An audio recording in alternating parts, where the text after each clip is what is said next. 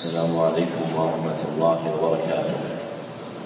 الحمد لله الذي شرع الحج وجعل فيه منافع وجعل العلم منها أنفع النافع وأشهد أن لا إله إلا الله وحده لا شريك له وأشهد أن محمدا عبده ورسوله صلى الله عليه وسلم ما نفع الحجاج وعلى آله وصحبه صفوة ركب الحاج. أما بعد فهذا شرح الكتاب السابع من برنامج منافع العلم في سنته الأولى ست وثلاثين وأربعمائة والف وهو كتاب الدعوة إلى الله وأخلاق الدعاء. لعلامة عبد العزيز بن عبد الله ابن باز رحمه الله. الحمد لله رب العالمين وصلى الله وسلم على عبده ورسوله نبينا محمد الصادق الأمين وعلى آله وصحبه ومن تبعهم بإحسان إلى يوم الدين. أما بعد اللهم اغفر لنا ولشيخنا ولوالديه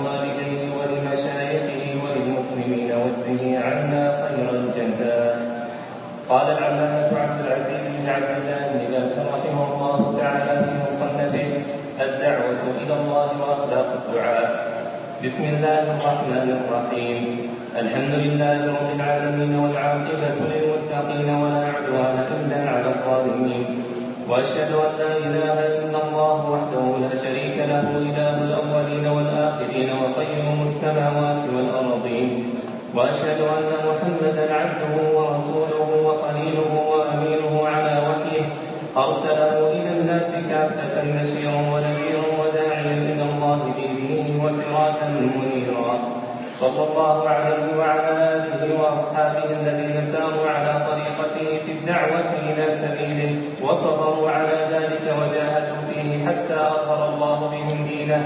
حتى أظهر الله بهم دينه وأعلى كلمته ولو كره المشركون وسلم تسليما كثيرا.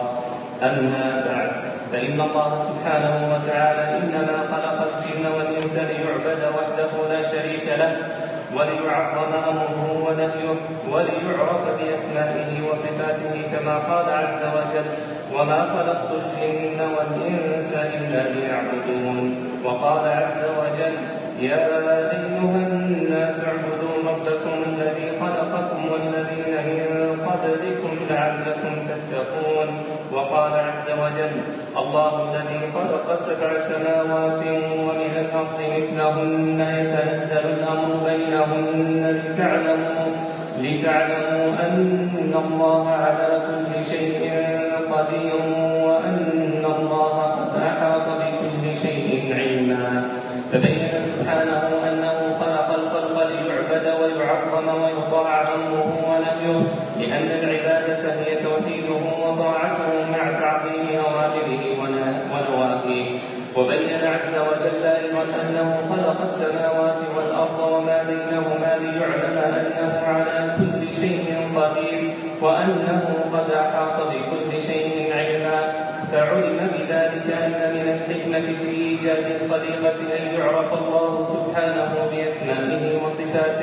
وأنه على كل شيء قدير وأنه العالم بكل شيء جل وعلا كما أن من الحكمة في خلقهم وإيجادهم أن يعبدوه ويعظموه ويقدسوه ويخضعوا لعظمته. إن العبادة هي الخضوع هي الخضوع لله جل وعلا والتذلل له وسميت الوظائف التي أمر الله بها المكلفين من أوامر وترك نواهي العبادة لأنها تؤدى بالخضوع والتذلل لأنها تؤدى بالخضوع والتذلل لله عز وجل. ثم لما كانت العبادة لا يمكن أن تستقل بتفاصيلها العقول كما أنه لا يمكن أن تعرف بها الأحكام من الأوامر والنواهي على التفصيل أرسل الله سبحانه وتعالى الرسل وأنزل الكتب لبيان الأمر الذي لبيان الأمر الذي خلق الله من أجله الخلق. ولإيضاحه وتفصيله للناس حتى يعبدوا الله على بصيرة وحتى ينتهوا عما نهاهم عنه على بصيرة. فالرسل عليهم الصلاة والسلام هم هداة الخلق وهم أئمة الهدى ودعاة الثقلين جميعا إلى طاعة الله وعبادته.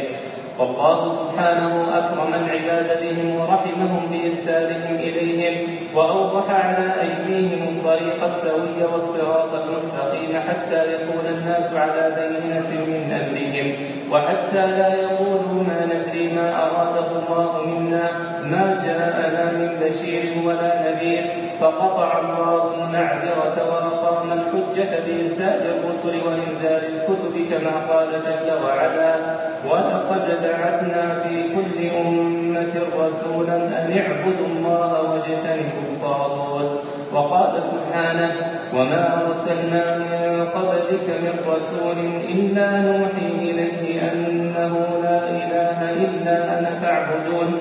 وقال عز وجل لقد أرسلنا رسلنا بالبينات وأنزلنا معهم الكتاب والميزان ليقوم الناس بالقسط. الآية وقال سبحانه كان الناس أمة واحدة فبعث الله النبيين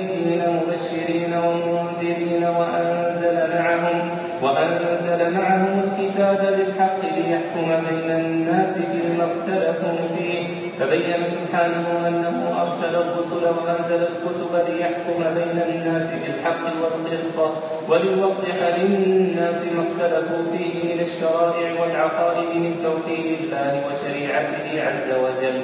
فإن قوله سبحانه كان الناس أمة واحدة يعني على الحق لم يختلفوا من عهد آدم عليه الصلاة والسلام إلى نوح. كان الناس على الهدى كما قال ابن عباس رضي الله عنهما وجماعة من السلف والخلف. ثم وقع الشرك في قوم نوح فاختلفوا فيما بينهم واختلفوا فيما يجب عليهم من حق الله. فلما وقع الشرك والاختلاف أرسل الله نوحا عليه الصلاة والسلام وبعده الرسل كما قال عز وجل إنا أوحينا إليك كما بعده وقال تعالى وما أنزلنا عليك الكتاب إلا لتبين لهم الذي اختلفوا فيه وهدى ورحمة لقوم يؤمنون. فالله أنزل الكتاب ليبين حكم الله فيما اختلف فيه الناس وليبين شرعه فيما جهله الناس وليأمر الناس بالتزام شرع الله والوقوف عند حدوده وينهى الناس عما يضرهم في العاجل والآجل. وقد ختم الرسل جل وعلا بأفضلهم وإمامهم وبسيدهم نبينا وإمامنا وسيدنا محمد بن عبد الله عليه وعليهم من ربهم أفضل الصلاة والتسليم. فبلغ الرسالة وأدى ونصح الأمة وجاهد في الله حق جهاده ودعا إلى الله سرا وجهرا وأوذي في الله أشد الأذى ولكنه صبر على ذلك كما صبر من قبلهم من الرسل عليهم الصلاة والسلام. صبر كما صبروا وبلغ كما بلغوا ولكنه أوذي أكثر وصبر أكثر وقام بأعداء الرسالة أكمل قيام. عليه وعليهم الصلاة والسلام.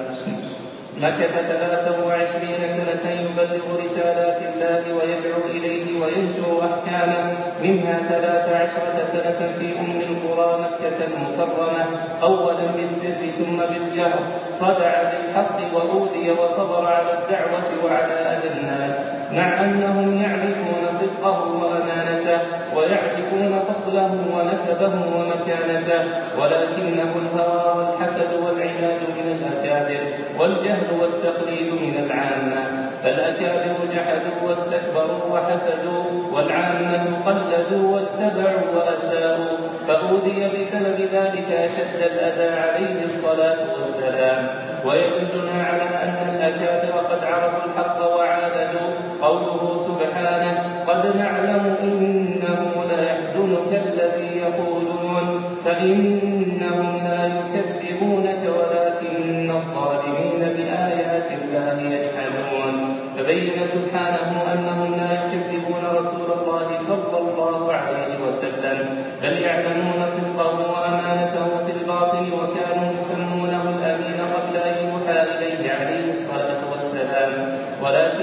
جحدوا الحق حسدا وبغيا عليه عليه الصلاة والسلام.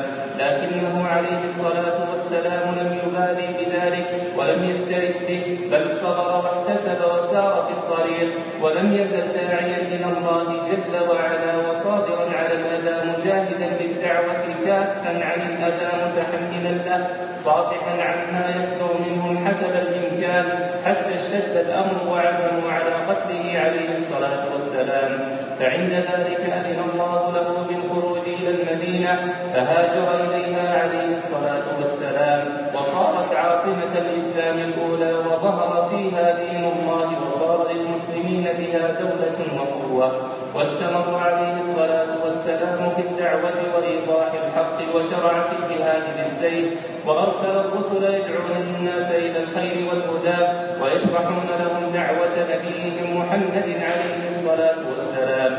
وبعث السرايا وغزا الغزوات المعروفة حتى أظهر الله دينه على يديه وحتى أكمل الله به الدين وأتم عليه وعلى أمته النعمة ثم توفي عليه الصلاة والسلام بعدما أكمل الله به الدين وبلغ البلاغ المبين عليه الصلاة والسلام. فتحمل أصحابه من بعده الأمانة وساروا على الطريق فدعوا إلى الله عز وجل وانتشروا في أرجاء المعمورة وانتشروا في أرجاء المعمورة دعاة بالحق ومجاهدين في سبيل الله عز وجل. لا يخشون بالله لومة لائم يبلغون رسالات الله ويخشونه ولا يخشون أحدا إلا الله جل وعلا.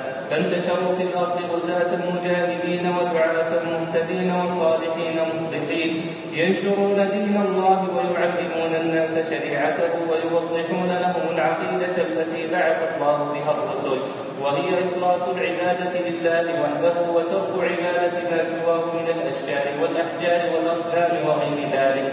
فلا يدعى إلا الله وحده ولا يستغاث إلا به ولا يحكم إلا شرعه ولا يصلى إلا له ولا ينذر إلا له. إلى غير ذلك من العبادات.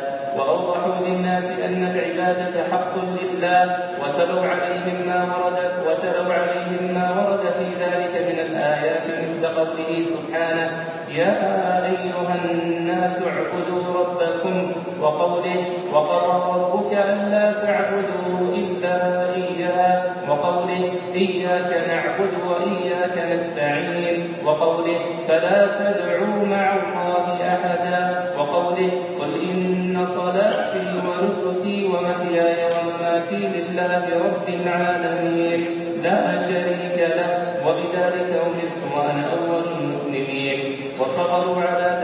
صبرا عظيما وجاهدوا في الله جهادا كبيرا رضي الله عنهم وأرضاهم وتبعهم على ذلك أئمة الهدى من التابعين وأتباع التابعين من العرب وغير العرب ساروا في هذا السبيل سبيل الدعوة إلى الله عز وجل وتحملوا أعباءها وأدوا الأمانة مع الصدق والصبر والإخلاص في الجهاد في سبيل الله وقتال من خرج عن دينه وصد عن سبيله ولم وقتال من خرج عن دينه وصد عن سبيله ولم يؤدي الجزية التي فرضها الله إذا كان من أهلها. فهم حملة الدعوة وأئمة الهدى بعد رسول الله صلى الله عليه وسلم.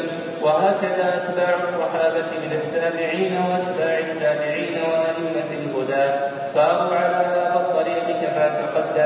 وصبروا في ذلك وانتشر دين الله وعلت كلمته على أيدي الصحابة ومن تبعهم من أهل العلم والإيمان من العرب والعجم من هذه الجزيرة جنوبها وشمالها ومن غير الجزيرة من سائر أرجاء الدنيا ممن كتب الله له السعادة ودخل في دين الله وشارك في الدعوة والجهاد وصبر على ذلك وصارت لهم السيادة والقيادة والإمامة في بسبب صبرهم وإيمانهم وجهادهم في سبيل الله عز وجل.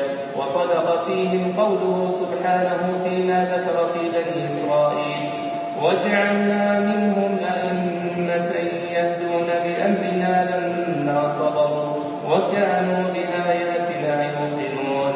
صدق هذا في أصحاب الرسول صلى الله عليه وسلم وفي من سار على سبيلهم صاروا أئمة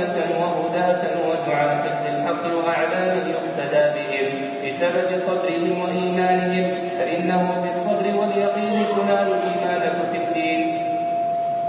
فأصحاب الرسول عليه فأصحاب الرسول عليه الصلاة والسلام وأتباعه بإحسان إلى يومنا هذا هم الأئمة وهم الهداة وهم القادة في سبيل الحق. وبذلك يتضح لكل طالب علم أن الدعوة إلى الله من أهم المهمات وأن الأمة في كل زمان ومكان الحاجة إليها بل في أشد الضرورة إلى ذلك. ويتلخص الكلام في الدعوة إلى الله عز وجل في أمور الأمر الأمر الأول حكمها حكمها وفضلها. الأمر الثاني كيفية أدائها وأساليبها. الأمر الثالث بيان الأمر الذي يدعى إليه. الأمر الرابع بيان الأخلاق والصفات التي ينبغي للدعاة أن يتخلقوا بها وأن يسيروا عليها. فنقول وبالله المستعان عليه التكلان وهو المعين والموفق لعباده سبحانه وتعالى. ابتدأ المصنف رحمه الله كتابه بالبسملة ثم ثنى بحمد الله رب العالمين ثم دلت بالشهادة لله بالوحدانية ولمحمد صلى الله عليه وسلم بالرسالة وقال في شهادته لله بالوحدانية واصفا الله وقيوم السماوات والأراضين. والقيوم هو القائم بنفسه القائم على غيره. فقيامه سبحانه وتعالى بالسماوات والأرض حملهما وتدبير شؤونهما. ثم قرن الشهادة لمحمد صلى الله عليه وسلم بالصلاة عليه وعلى آله وأصحابه. ثم ذكر رحمه الله في فاتحة هذه الرسالة أن الله خلق الجن والإنس ليعبد وحده لا شريك له وليعظم أمره ونهيه. وليعرف بأسمائه وصفاته كما قال عز وجل وما خلقت الجن والإنس إلا ليعبدون فاللام في قوله ليعبدون هي لام التعليل المفصحة عن الحكمة في خلق الجن والإنس وأن الله عز وجل خلقهم لعبادته. ثم ذكر قوله تعالى يا أيها الناس اعبدوا ربكم الذي خلقكم الآية وفيها الأمر بعبادة الله وتعليل الأمر بها بربوبيته سبحانه. فإن من كانت له الربوبية هو المستحق للإلهية. فمن كان خالقا مالكا رازقا مدبرا الأمر فهو المستحق أن يعبد وحده لا شريك له. ثم ذكر قوله تعالى الله الذي خلق سبع سماوات ومن الأرض مثلهن يتنزل الأمر بينهن لتعلموا أن الله على كل شيء قدير وأن الله قد أحاط بكل شيء علما فكمالاته في نفسه ومحاسن وصفه توجب استحقاقه سبحانه العبادة.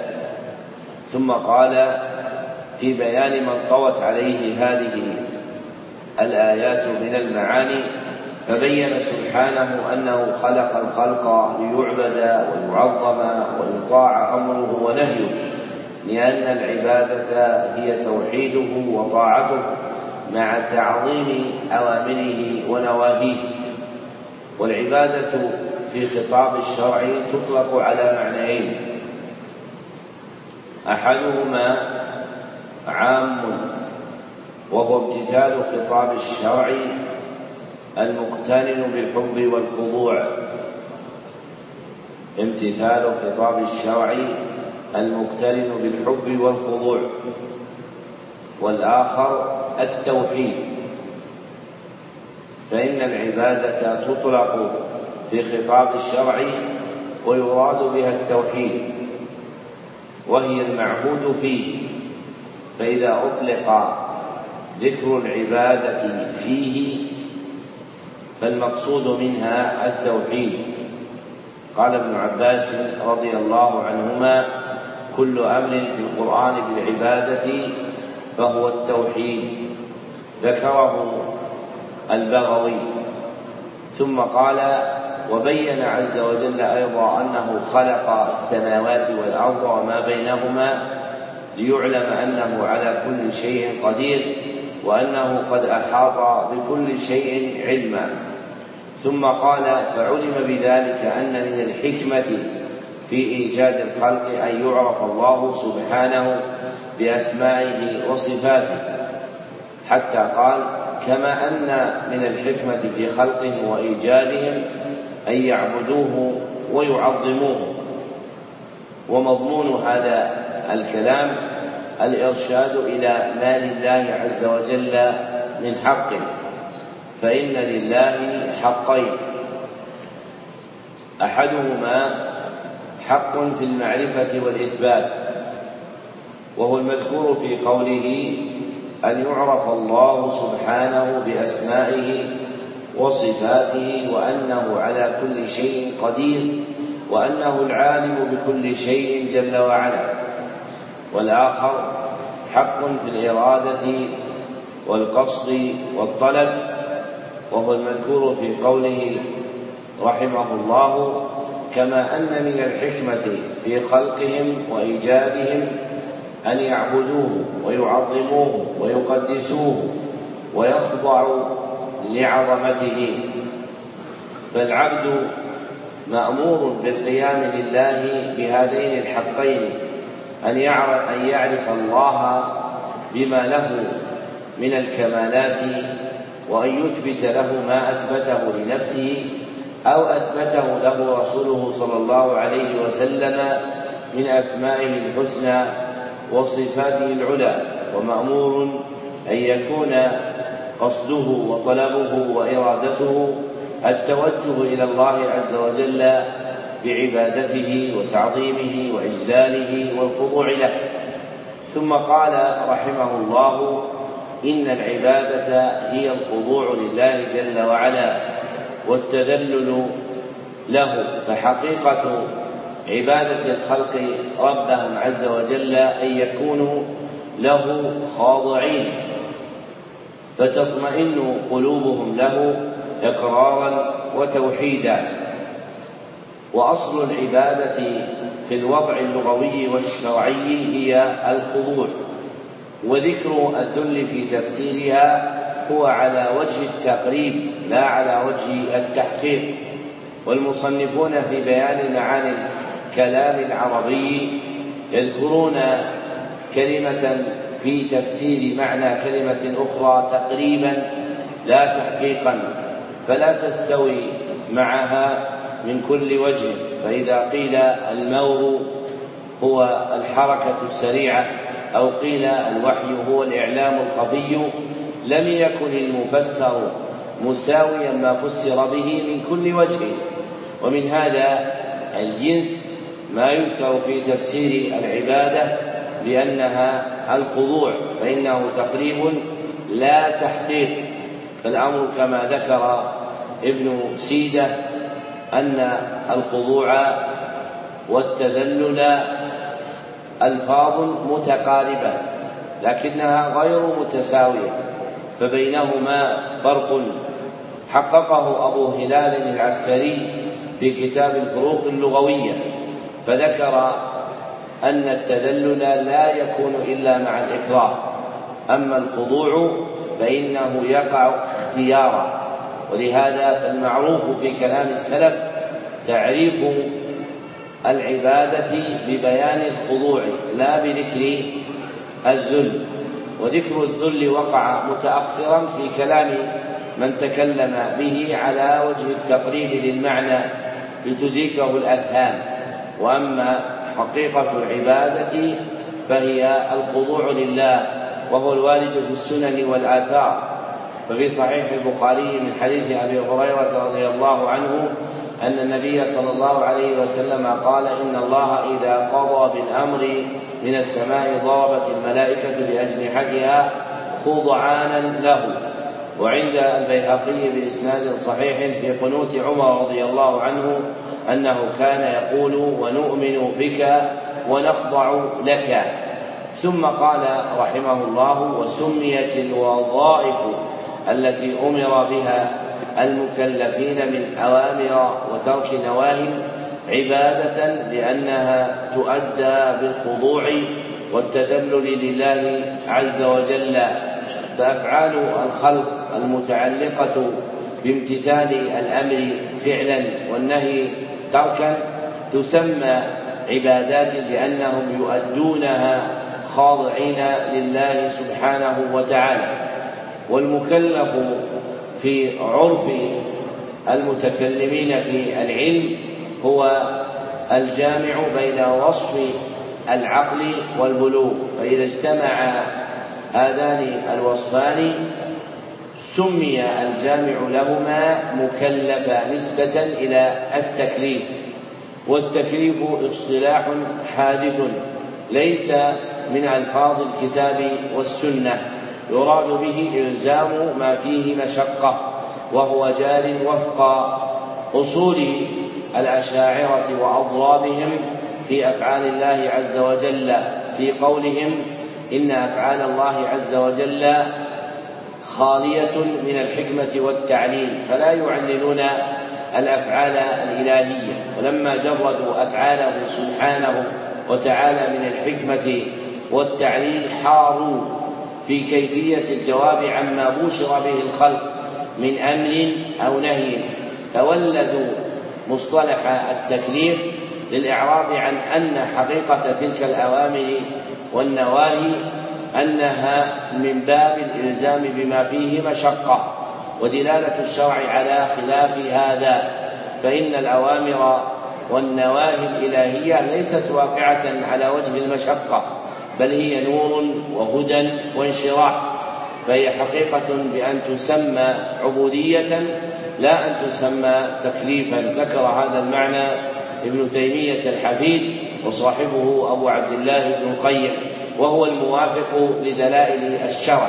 وما في الخطاب الشرعي من ذكر التكليف كقوله تعالى لا يكلف الله نفسا إلا وسعها فالمراد بالتكليف هنا التعليق أي لا يعلق الله بذمم الخلق إلا ما يقدرون عليه. وأصل الكلف في لسان العرب هو التعليق ومنه سمي علوق أحد قلب آخر بالكلف فيقال كلف به حبا أي اشتد تعلقه به وسمي ما يعلق بالوجه كلفا لأجل وجود معنى التعلق.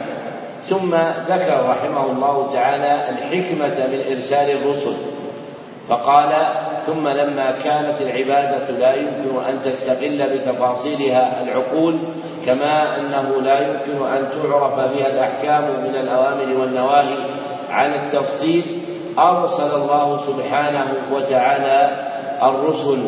فحاجة الخلق إلى إرسال الرسل هو هي هدايتهم إلى ما يعبدون به ربهم سبحانه وتعالى.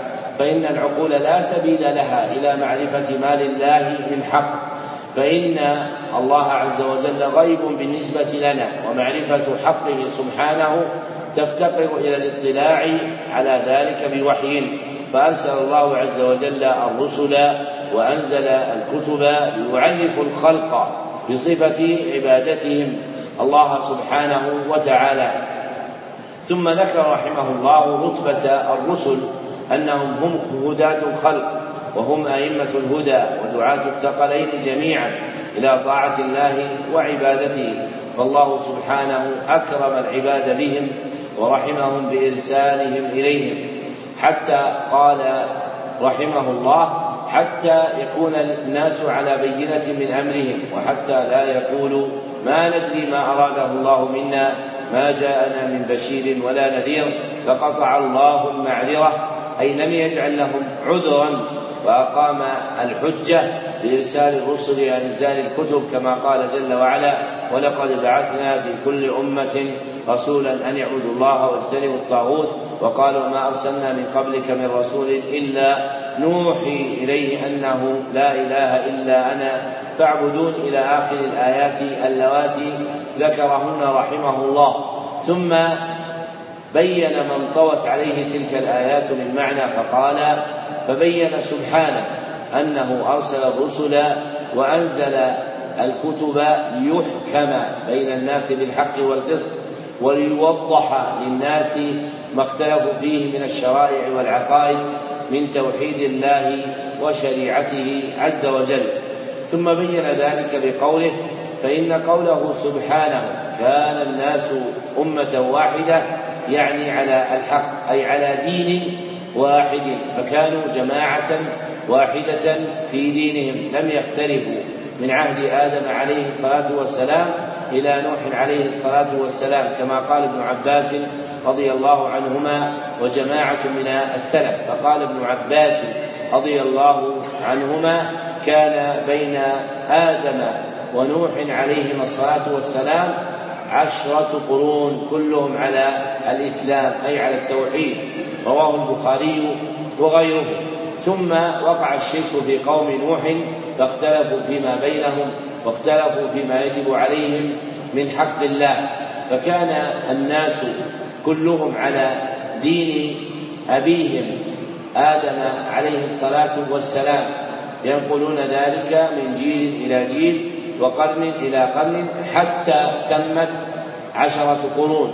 والقرن في الوضع اللغوي هم القوم المشتركون في سن. هم القوم المشتركون في سن. وأما التقدير بمئة عام فإنه اصطلاح تاريخي. والخطاب الشرعي قرآنا وسنة لا يفسر بالمصطلحات الحادثة. والغالب أن الاشتراك في الوصف بين الناس في حال وزمن يكون في أقل من المئة. وقاعدة حذاق المؤرخين كما ذكره ابن حجر وغيره أنهم يعدون في المئة الواحدة ثلاثة أجيال. فالمئة الواحدة يجيء فيها جيل الأجداد ثم جيل الآباء ثم جيل الأحفاد. فقوله رضي الله عنه كان بين آدم ونوح عليهما الصلاة والسلام عشرة قرون هو على هذا المعنى. ثم وقع بعد تلك القرون العشرة الشرك والاختلاف. فأرسل الله نوحا عليه الصلاة والسلام وبعده الرسل كما قال عز وجل إنا أوحينا إليك كما أوحينا إلى نوح والنبيين من بعده. فجعل الله عز وجل مقدم ما أرسله من الرسل بعد الاختلاف هو نوح عليه الصلاة والسلام. وهذا معنى قول آدم عليه الصلاة والسلام في حديث أنس في الصحيحين وهو حديث الشفاعة الطويل أن آدم قال ائتوا نوحا أول رسول أرسله الله إلى أهل الأرض. يعني بعد اختلافهم وحدوث الشرك بينهم. فأرسل الله عز وجل نوحا وأتبع من بعده بالرسل واحدا بعد واحد وأنزل الكتب ليبينوا للناس حكم الله فيما اختلفوا فيه ويهدوهم إلى شرعه ويأمروهم بالتزام دينه والوقوف عند حدوده.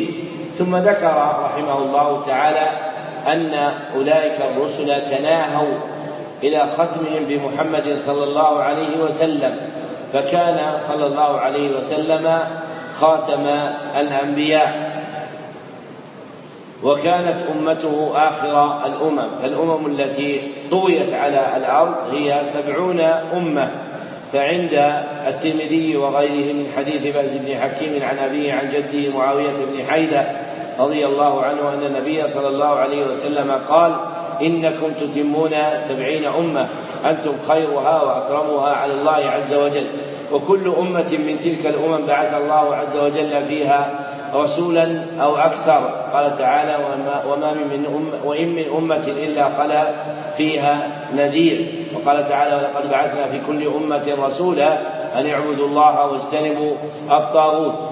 وكانت آخر هذه الأمم هي هذه الأمة. فبعث الله إليها آخر الرسل وهو محمد صلى الله عليه وسلم كما قال تعالى وما كان محمد أبا أحد من رجالكم ولكن رسول الله وخاتم النبيين فكان صلى الله عليه وسلم آخر من أرسله الله عز وجل إلى أهل الأرض.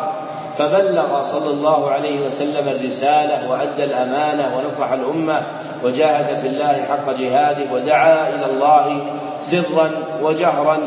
ثم عرض له صلى الله عليه وسلم ما يعرض لكل قائم لمن دعا إلى الله عز وجل فإنه ما قام أحد بذلك إلا أوذي كما قال ورقة بن نوفل ما أتى أحد بمثل ما أتيت به إلا عودي فلا يأتي أحد إلا فلا يأتي أحد بدعوة الناس إلى التوحيد والحق إلا كان له أعداء من الجن والإنس.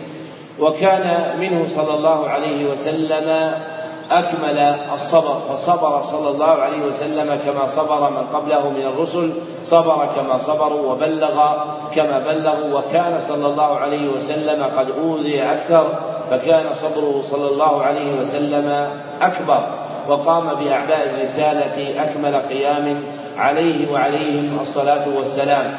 ومكث ثلاثا وعشرين سنة يبلغ رسالات الله ويدعو إليه وينشر أحكامه. وجمع الرسالات هو باعتبار أنواع الأمر والنهي وإلا فالرسالة التي بعث بها النبي صلى الله عليه وسلم هي رسالة واحدة. لكن إذا قيل بعث صلى الله عليه وسلم بالرسالات أو جاء بالرسالات أو بلغ الرسالات فالمراد أنواع الأوامر والنواهي الإلهية. ومن هذا الجنس جمع السبل في قوله تعالى يهدي به الله من اتبع رضوانه سبل السلام. فقوله تعالى سبل السلام يعني أنواع طرق الخير من الامر والنهي في الدين الذي بعث به النبي صلى الله عليه وسلم ونزل به القرآن. وإلا فأصل ما دعا إليه النبي صلى الله عليه وسلم هي سبيل واحدة. قال تعالى في سورة يوسف قل هذه سبيلي أدعو إلى الله على بصيرة أنا ومن اتبعني وسبحان الله وما أنا من المشركين. فالإفراد باعتبار الحقيقة والجمع باعتبار مضامين تلك السبيل من الأمر والنهي ومنه جمع الرسالات فإنه جمع لها باعتبار أنواع الأمر والنهي في دينه صلى الله عليه وسلم. ثم ذكر رحمه الله تعالى أن تلك المدة الكائنة ثلاثا وعشرين سنة كان منها ثلاث عشرة سنة في أم القرى وهي مكة المكرمة يدعو فيها إلى الله ويبلغ رسالاته وينشر أحكامه أولا بالسر ثم بالجار صدع بالحق وأوذي وصبر على الدعوة وعلى أذى الناس مع أنهم يعرفون صدقه وأمانته ويعرفون فضله ونسبه ومكانته. لكنه لقي لقي ما لقي من الناس لما دعاهم إلى ما يخالف ما كانوا عليه مع آبائهم وأجدادهم وقالوا أجعل الآلهة إلها واحدا إن هذا لشيء عجاب. وكان المكذبون دعوته صلى الله عليه وسلم المباشرون أذاه من أهل مكة طائفتان. إحداهما طائفة الملأ وهم الأكابر فهؤلاء جحدوا واستكبروا وحسدوا. والأخرى طائفة العامة وهؤلاء قلدوا واتبعوا وأساءوا. فالملأ من قريش يعلمون أن النبي صلى الله عليه وسلم على الحق ولكن حالهم كما أخبر الله عز وجل ولكن الظالمين بآيات الله يجحدون. فجحدوا بآيات الله عز وجل علوا واستكبارا. فإنهم لا يكذبون رسول الله صلى الله عليه وسلم ويعلمون صدقه وأمانته بالباطل وكانوا يسمونه الأمين قبل أن يوحى إليه. ولكنهم جحدوا الحق حسدا. وبغيا عليه عليه الصلاة والسلام. فلم يبالي النبي صلى الله عليه وسلم ولم يكترث بهم أي لم يهتم بتكذيبهم ولا عظم في قلبه بل صبر واحتسب وسار في الطريق الذي هداه الله عز وجل إليه ولم يزل داعيا إلى الله جل وعلا وصابرا على الأذى مجاهدا بالدعوة كافا عن الأذى متحملا له صافحا عما يصدر منهم حسب الإمكان. حتى اشتد الأمر وعزموا على قتله عليه الصلاة والسلام فعند ذلك أذن الله له بالخروج إلى المدينة هجرة فهاجر إليها وصارت عاصمة الإسلام الأولى وظهر فيها دين الله وصار للمسلمين بها دولة وقوة ثم استمر النبي صلى الله عليه وسلم في الدعوة وإيضاح الحق وشرع في الجهاد بالسيف وبعث رسله يدعون الناس إلى الإسلام ويبينون لهم الدين الذي جاء به النبي صلى الله عليه وسلم وجيش صلى الله عليه وسلم الجيوش وغزا الغزوات وبعث السرايا حتى أظهر الله دينه على يديه وأكمل به الدين وأتم عليه وعلى أمته النعمة ثم توفي عليه الصلاة والسلام بعدما أكمل الله به الدين وبلغ البلاغ المبين عليه الصلاة والسلام وأنزل الله عز وجل عليه في آخر عمره قوله تعالى اليوم أكملت لكم دينكم وأتممت عليكم نعمتي ورضيت لكم الإسلام دينا. ثم قام بعده صلى الله عليه وسلم في أمر الدعوة أصحابه رضي الله عنهم فحملوا أمانة البلاغ ونشروا دين الله ودعوا إلى الله عز وجل بكل سبيل قدروا عليه.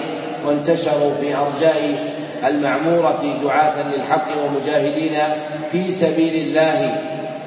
صالحين مصلحين ينشرون دين الله ويعلمون الناس شريعته ويوضحون لهم العقيدة التي بعث بها الرسل وهي إخلاص العبادة لله وترك عبادة ما سواه من الأشجار والأحجار والأصنام وغير ذلك بأن يكون لا يدعى إلا الله ولا يستغاث إلا بالله ولا يحكم إلا شرع الله. إلى غير ذلك من العبادات. وأوضحوا للناس أن العبادة حق لله وتلوا عليهم ما ورد في ذلك من الآيات وصبروا على ذلك صبرا عظيما وجاهدوا جهادا كبيرا. ثم قام بعدهم حملة الدعوة وأئمة الهدى من التابعين وأتباع التابعين.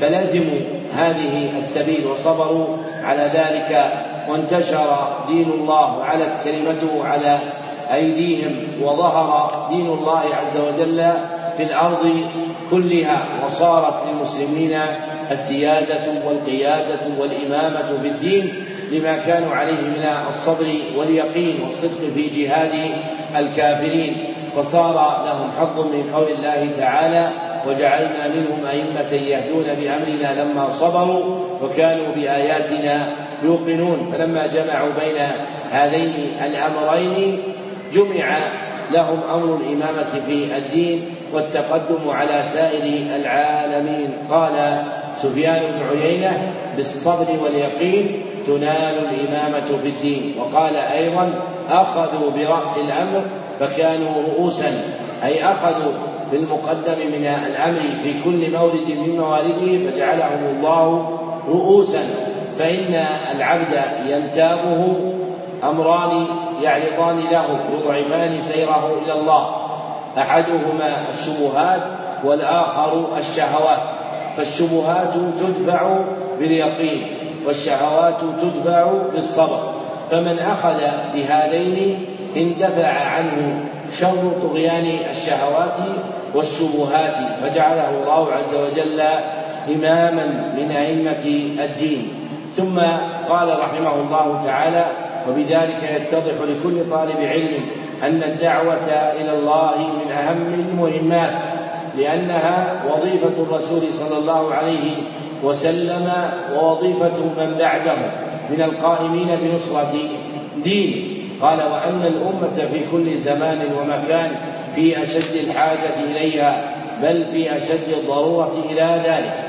والفرق بين الحاجة والضرورة أن الحاجة ما يقوم غيرها مقامها ما يقوم غيرها مقامها.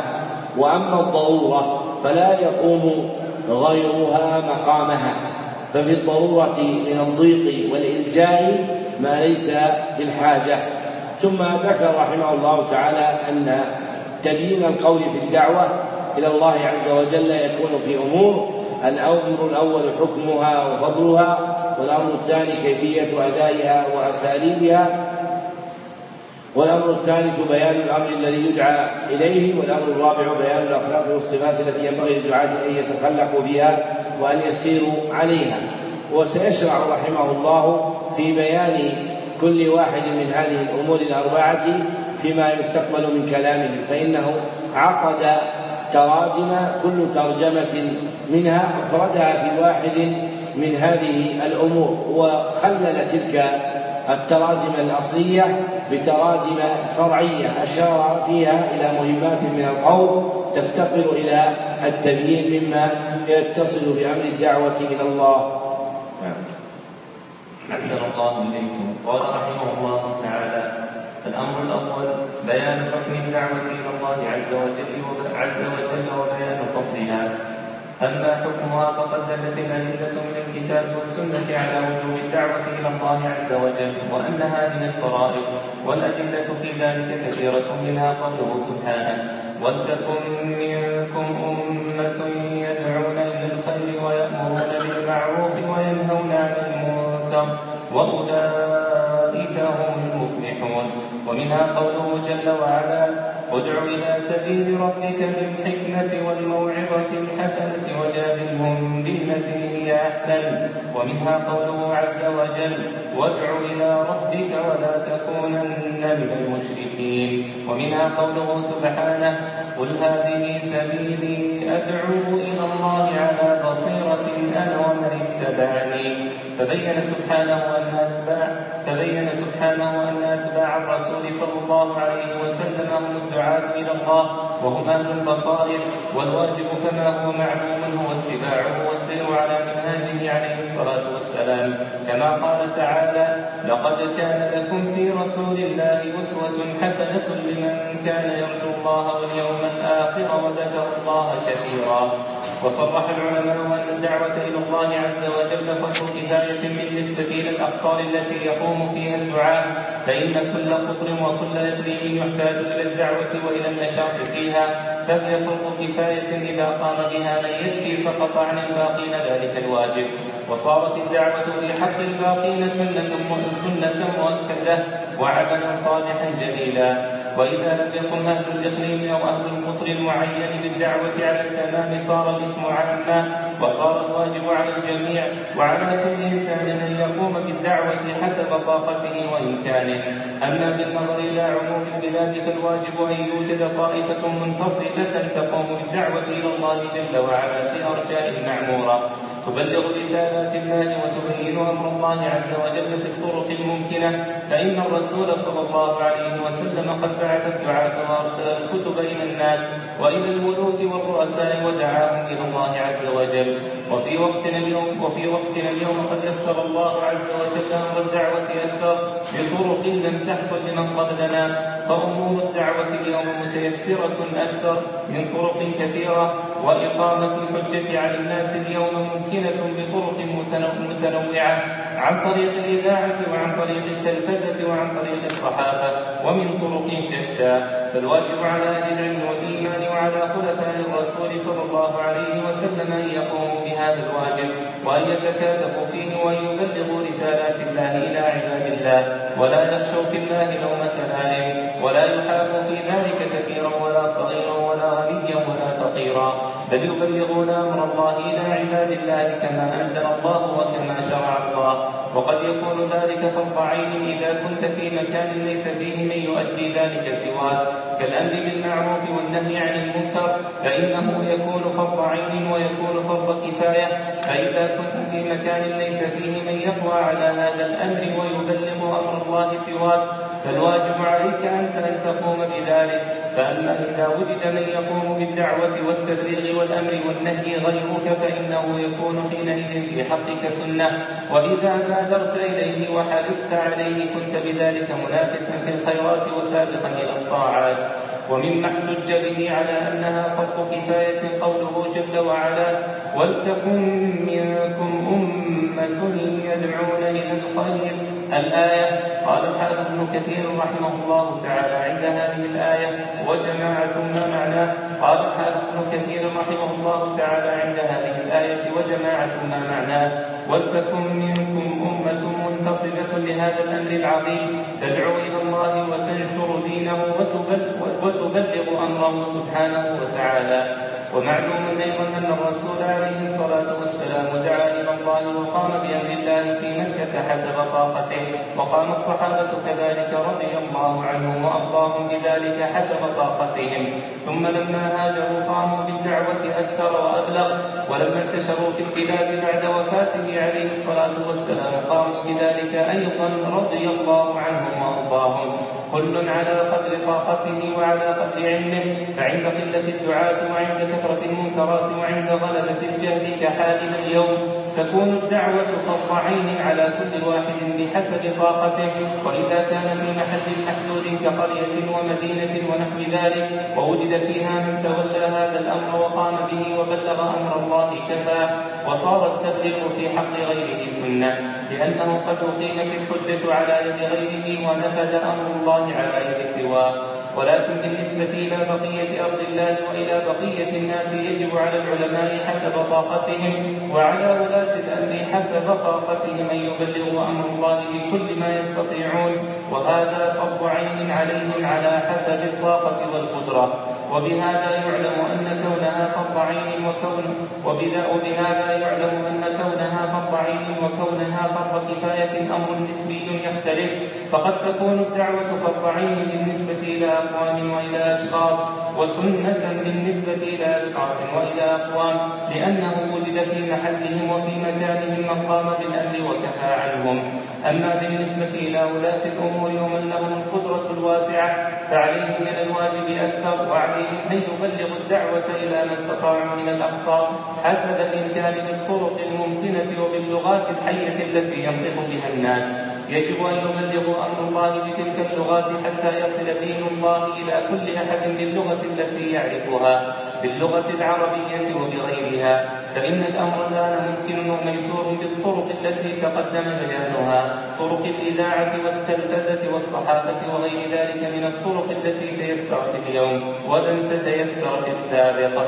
كما أنه يجب على الخطباء في الاحتفالات وفي الجمع وفي غير ذلك أن يبلغوا ما استطاعوا من أمر الله عز وجل وأن ينشروا دين الله حسب طاقتهم وحسب علمهم. ونظرا إلى انتشار الدعوة إلى المبادئ الهدامة وإلى الإلحاد وإنكار رب العباد وإنكار الرسالات وإنكار الآخرة وانتشار الدعوة النصرانية في الكثير من البلدان وغير ذلك من الدعوات المضللة. نظرا إلى هذا نظرا إلى هذا فإن الدعوة إلى الله عز وجل اليوم أصبحت فرضا عاما وواجبا على جميع العلماء وعلى جميع الحكام الذين يدينون بالإسلام. فرض عليهم أن يبلغوا دين الله حسب الطاقة والإمكان بالكتابة والخطابة وبالإذاعة وبكل وسيلة استطاعوا وألا يتقاعسوا عن ذلك أو يتكلوا على زيد أو عمرو فإن الحاجة بل الضرورة مأسة اليوم إلى التعاون والاشتراك والتكاتف في هذا الأمر العظيم أكثر مما كان قبل ذلك لأن أعداء الله قد تكاتفوا وتعاونوا بكل وسيلة للصد عن سبيل الله والتشكيك في دينه ودعوة الناس إلى ما يخرجهم من دين الله عز وجل.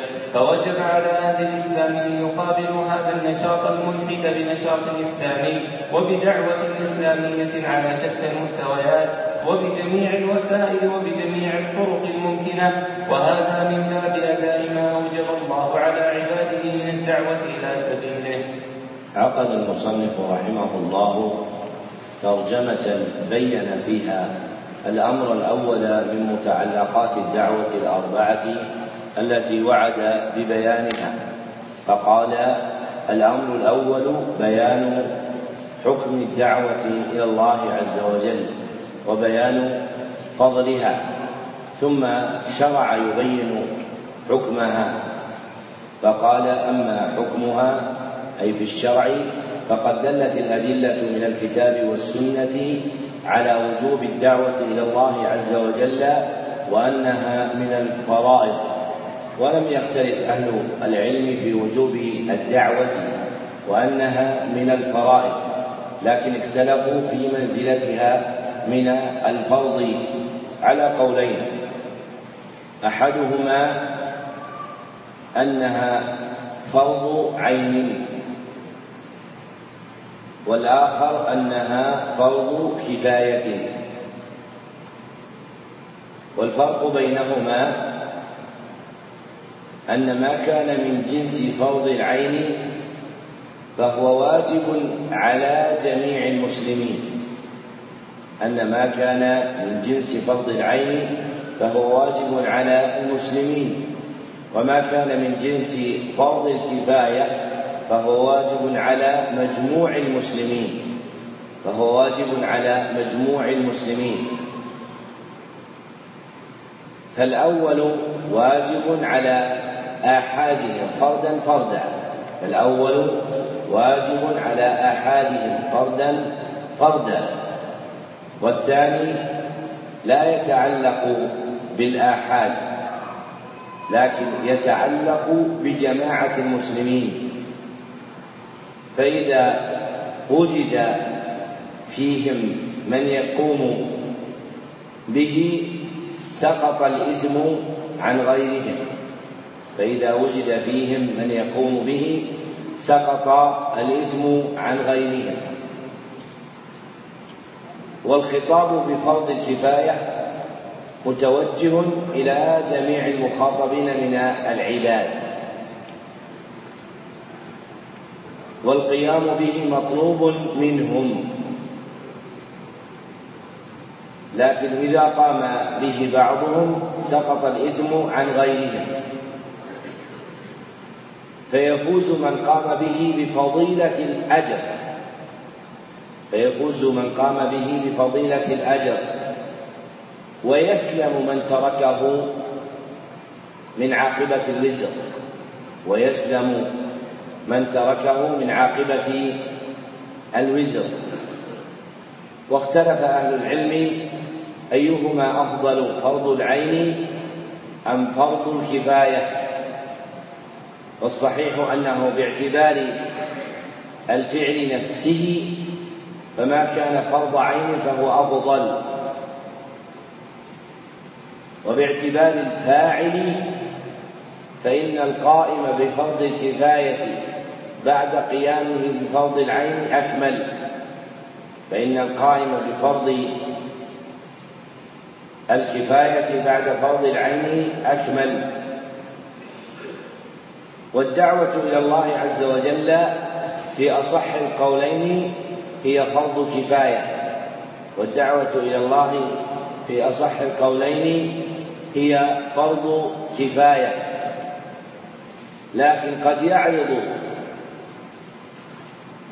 ما يجعلها فرض عين. وهذا في حالين. أحدهما باعتبار الدار باعتبار الدار. من مدينة أو قرية. إذا لم يكن فيها من يقوم بأمر الدعوة إلا واحد. إذا لم يكن فيها من يقوم بأمر الدعوة إلا واحد. فتكون عليه فرض عين. والأخرى باعتبار الولاية. باعتبار الولاية. فمن كان من أمراء المسلمين وعلمائهم فهي فرض عين عليه. لأن الأمر في الإسلام مردود إلى أهل الفتيا والعلم وهم العلماء وأهل السلطان والحكم وهم الأمراء. ومن وظائفهم الشرعية تبليغ دين الله والدعوة إليه فهي في حقهم واجبة إذا ولوا شيئا من أمرها. فالمتولي منهم شأنا يتعلق بإصلاح الناس تكون الدعوة إلى الله فرض عين عليه. وهذا بيان ما نثره المصنف رحمه الله تعالى في كلامه برد بعضه إلى بعض جمعا وتأليفا. وذكر رحمه الله في صدر كلامه الأدلة على وجوب الدعوة وذكر منها قوله سبحانه ولتكن منكم أمة يدعون إلى الخير. الآية فالأمر المقرون بلامه في قوله فالمضارع المقرون بلام الأمر في قوله ولتكن منكم أمة يدل على أن الدعوة إلى الله واجبة وأنها من الفرائض. ومنها قوله تعالى أدع إلى سبيل ربك بالحكمة والموعظة الحسنة الآية. وكذلك قوله وادع إلى ربك فالأمر فيهما في قوله وادع يدل على الوجوب لأن أصل الأمر في الخطاب الشرعي كونه للإيجاب. ما لم يخرجه دليل إلى غيره. ثم ذكر قوله تعالى قل هذه سبيلي أدعو إلى الله على بصيرة أنا ومن اتبعني. وقد أمرنا باتباع سبيله صلى الله عليه وسلم. والمذكور في هذه الآية أن سبيله صلى الله عليه وسلم هي الدعوة إلى الله على بصيرة. فسبيله صلى الله عليه وسلم في الدعوة وقوع تلك الدعوة على بصيرة. ولهذا قال المصنف فبين سبحانه أن أتباع الرسول صلى الله عليه وسلم هم الدعاة إلى الله وهم أهل البصائر فهم يجمعون بين الدعوة إلى الله وبين كون تلك الدعوة على بصيرة. ثم قالوا الواجب كما هو معلوم هو اتباعه والسير على منهاجه عليه الصلاة والسلام كما قال تعالى لقد كان لكم في رسول الله أسوة حسنة. يعني قدوة حسنة. ثم ذكر قول العلماء في حكم الدعوة وأنهم صرحوا بأنها فرض كفاية بالنسبة إلى الأقطار التي يقوم فيها الدعاء أي التي ينتصب فيها من ينتصب إلى الدعوة إلى الله سبحانه وتعالى. فإذا وجد جماعة في بلد من البلدان يدعون إلى الله وتقوم بهم الكفاية في الدعوة صار هذا سنة في حق غيرهم وهي في حقهم فرض كفاية قال وإذا لم يقم أهل الإقليم أو أهل أهل القطر المعين بالدعوة على التمام صار الإثم عاما وصار الواجب على الجميع وعلى كل إنسان أن يقوم بالدعوة حسب طاقته وإمكانه. ثم قال أما بالنظر إلى عموم البلاد فالواجب أن يوجد طائفة منتصبة تقوم بالدعوة إلى الله جل وعلا في أرجاء المعمورة تبلغ رسالات الله وتبين أمر الله عز وجل. فمن وظائف ولي الأمر التي تجب عليه قيامه بالدعوة إلى الله عز وجل. وينيب في ذلك من ينيب من الدعاة الذين تقوم بهم الكفاية بكل سبيل يقدر عليها. كما قال المصنف وفي وقتنا اليوم قد يسر الله أمر الدعوة أكثر بطرق لم تحصل لمن قبلنا فأمور الدعوة اليوم متيسرة أكثر من طرق كثيرة وإقامة الحجة على الناس اليوم ممكنة بطرق متنوعة من طريق عن طريق الإذاعة وعن طريق التلفزة إلى آخر ما ذكر. ثم قال فالواجب على أهل العلم والإيمان وعلى خلفاء الرسول صلى الله عليه وسلم أن يقوموا بهذا الواجب وأن يتكاتفوا فيه وأن يبلغوا رسالات الله إلى عباده. وقوله خلفاء الرسول يعني القائمون بدينه من بعده. وخلفاء الرسول صلى الله عليه وسلم في القيام بالدين نوعان. أحدهما خلفاؤه في السلطان والحكم وهم الأمراء. خلفاؤه في السلطان والحكم وهم الأمراء. والآخر خلفاؤه في الفتيا والعلم وهم العلماء. خلفاؤه في الفتيا والعلم وهم العلماء. فهؤلاء خلفاء في العلم والفتيا وأولئك خلفاء في السلطنة والحكم. لكن اسم الخليفة عند الإطلاق يراد به المتولي أمر السلطان والحكم. فإذا قيل فلان خليفة يعني يقوم المقام الشرعي في أمر تدبير السلطنة والحكم والواجب عليه أن يسلك فيه ما سلكه النبي صلى الله عليه وسلم فيه.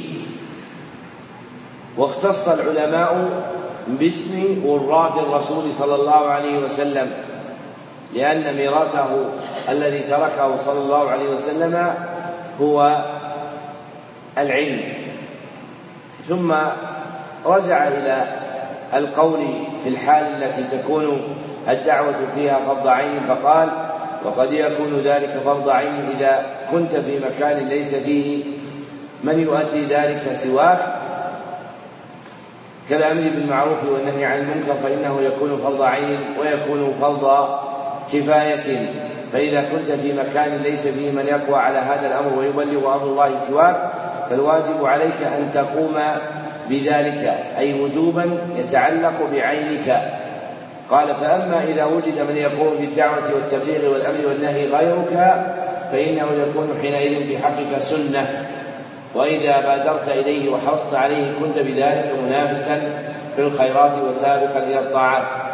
ثم ذكر الحجة القاطعة في تحقيق مرتبة الدعوة إلى الله أنها فرض كفاية وهي قوله تعالى ولتكن منكم أمة يدعون إلى الخير وذكر كلام ابن كثير وغيره بمعناه أنهم قالوا ولتكن منكم أمة منتصبة لهذا الأمر العظيم تدعو إلى الله وتنشر دينه وتبلغ أمره سبحانه وتعالى ومن في قوله منكم للتبعير فتقدير الآية وليكن بعضكم أمة يعني جماعة يدعون إلى الخير ويأمرون بالمعروف وينهون عن المنكر. ثم ذكر قيامه صلى الله عليه وسلم بالدعوة في مكة حسب طاقته وقيام الصحابة كذلك حسب طاقتهم فيها وبعد هجرتهم. ثم لما انتشروا بعد وفاته صلى الله عليه وسلم قاموا بذلك كل على قدر طاقته وعلمه. ثم قال رحمه الله فعند قلة الدعاة وعند كثرة المنكرات وعند غلبة الجهل كحالنا اليوم تكون الدعوة فرض عين على كل واحد بحسب طاقته. وإذا كان في محل محدود كقرية ومدينة ونحو ذلك ووجد من تولى هذا الأمر وقام به وبلغ أمر الله كفى وصار التبليغ في حق غيره سنة لأنه قد أقيمت الحجة على يد غيره ونفذ أمر الله أي مضى أمر الله على يد سواه. وقلة الدعاة وكثرة المنكرات وحاجة الخلق إلى معرفة الدين تجعل دائرة فرض الكفاية تتسع لأن الشيء لا يكون فرض كفاية يسقط به الإثم إلا مع حصول الكفاية. فإن لم توجد الكفاية صار فرض عين على من وراءه فلو قدر أن بلدا كبيرا قام فيه عشرة من الدعاة يدعون إلى الله ويبينون دينه لكن الكفاية لا تحصل بهم. فإذا قدر وجود غيرهم ممن يقدر على القيام بالدعوة في ذلك البلد فإن الدعوة إلى الله في حقه حينئذ فرض عين لأن الكفاية لم تحصل بهؤلاء المنتصبين إلى الدعوة. ثم بين رحمه الله حقيقة المقصود من الانتصاب للدعوة في قوله ووجد فيها من تولى هذا الأمر وقام به وبلغ أمر الله كفى فالمقصود من الانتصاب لدعوة الناس وتعليمهم هو هدايتهم وإرشادهم إلى دين الله سبحانه وتعالى. لا المزاحمة على الصدارة بين الناس أو الشهرة أو الرئاسة أو الذكر أو الشكر أو غير ذلك من المقاصد الدنيئة. فلا يزاحم العبد غيره إذا كان قائما في الدعوة إلى الله سبحانه وتعالى لكن يؤيده ويناصره ويؤازره ويقوم نيابة عنه إذا غاب. ويكون له اجتهاد في المواضع التي لا تصل إليها دعوة غيره لأن المقصود هو إقامة الحجة وإيضاح المحجة ببيان دين الله عز وجل. فإذا قام به قائم كان قد أدى هذا الواجب وحسن في حق غيره أن يجتهد في إقامة هذا الواجب في غير هذا المقام. إما في بلد وإما في مسجد آخر في البلد نفسه أو في مدرسة يعلم فيها الناس. ثم قال ولكن بالنسبة إلى بقية أرض الله وإلى بقية الناس يجب على العلماء حسب طاقتهم وعلى ولاة الأمر حسب طاقتهم أن يبلغوا أمر الله بكل ما يستطيعون وهذا فرض عين عليهم على حسب الطاقة والقدرة لأنه يتعلق بهذين الجنسين الأمراء والعلماء الشأن العام في أداء وظائف الدولة في الإسلام. ومن وظائف الدولة في الإسلام الدعوة إلى الله عز وجل. فيجب على الأمراء والعلماء أن يقوموا بهذه الوظيفة التي وكلت شرعا إليهم. ثم بين رحمه الله تعالى أن خلاصة القول المتقدم أن الدعوة تكون تارة فرض عين وتارة فرض كفاية بحسب ما يعود لها من الأحوال التي تقدمت مما يرجع إلى الدار أو إلى الشأن على ما سبق بيانه. فذكر أنه يجب على كل أحد بحسب حاله ومقامه من الفرض عينا أو كفاية أن يجتهد في الدعوة إلى الله وأن يبلغ دينه حسب الإمكان بالطرق الممكنة وباللغات الحية التي ينطق بها الناس. يجب أن يبلغوا أمر الله بتلك اللغات حتى يصل دين الله إلى كل أحد باللغة التي يعرفها باللغة العربية وبغيرها. وتبليغ الدين باللغات له مرتبتان. إحداهما البيان العام والآخر البيان الخاص. فأما البيان العام فمن قدر على البيان العام للناس من غير المسلمين بلغتهم فهذا حسن ممدوح. وأما البيان الخاص للدين بتعليم العلوم الإسلامية فهذا لا يحسن أن يكون بلغتهم بل ينقلون إلى لغة الإسلام وهي العربية. فمفتاح البيان الخاص تعليم هؤلاء العربية. فإذا تعلموا لغة العرب أمكنهم أن يتعلموا الدين. وأما تعليم الدين تفصيلا للغات الأخرى فخلاف الجادة السويه ولم تكن هذه طريقة السلف. فطريقة السلف تعليم المسلمين العربية أولا ثم تعليمهم الدين ثانيا لأن هذا أدعى إلى قوة علمهم بالدين. فالعجمة من أسباب من أسباب ضعف فهم الدين وبها تقع البدع وتتجدد الآراء الحادثة في الإسلام. فيبين الدين بيانا عاما باللغات التي يعقلها الناس ليهدوا إليه. فإذا هدوا إليه نقلوا إلى تعلم تفاصيله من الحق بلغة الإسلام وهي اللغة العربية فإن من أصول الشرع أن الإسلام عربي فالدين كله عربي في وحيه ودلالاته وأحكامه. وللشاطبي رحمه الله تعالى بيان مطول في ذلك ذكره في كتاب الموافقات. ثم ذكر رحمه الله تعالى أن الأمر الآن ممكن وميسور بالطرق التي تقدم بيانها طرق الإذاعة والتلفزة والصحافة وغير ذلك من الطرق التي تيسرت اليوم ولم تتيسر في السابق. قال كما أنه يجب على الخطباء في الاحتفالات أي في مجامع الناس فإن أصل الاحتفال هو الاجتماع وليس المراد بالاحتفال الفرح. لكن الفرح لون من ألوان الاحتفال فأصل الاحتفال في اللسان العربي هو الاجتماع. فيجب على الخطباء في الاحتفالات أي في مجامع الناس وفي الجمع وفي غير ذلك أن يبلغوا ما استطاعوا من أمر الله وأن ينشروا دين الله حسب طاقتهم وحسب علمهم. ثم قال ونظرا إلى انتشار الدعوة إلى المبادئ الهدامة وإلى الإلحاد وإنكار رب العباد وإنكار الرسالات وإنكار الآخرة وانتشار الدعوة النصرانية في كثير من البلدان وغير ذلك من الدعوات المضللة. نظرا إلى هذا فإن الدعوة إلى الله عز وجل اليوم أصبحت فرضا عاما وواجبا على جميع العلماء وعلى جميع الحكام الذين يدينون بالإسلام. فرض عليهم أن يبلغوا دين الله حسب الطاقة والإمكان بالكتابة والخطابة وبالإذاعة وبكل وسيلة استطاعوا وألا يتقاعسوا عن ذلك أي يتخلوا متراجعين عن ذلك أو يتكلوا أي يعتمدوا على زيد أو عمرو.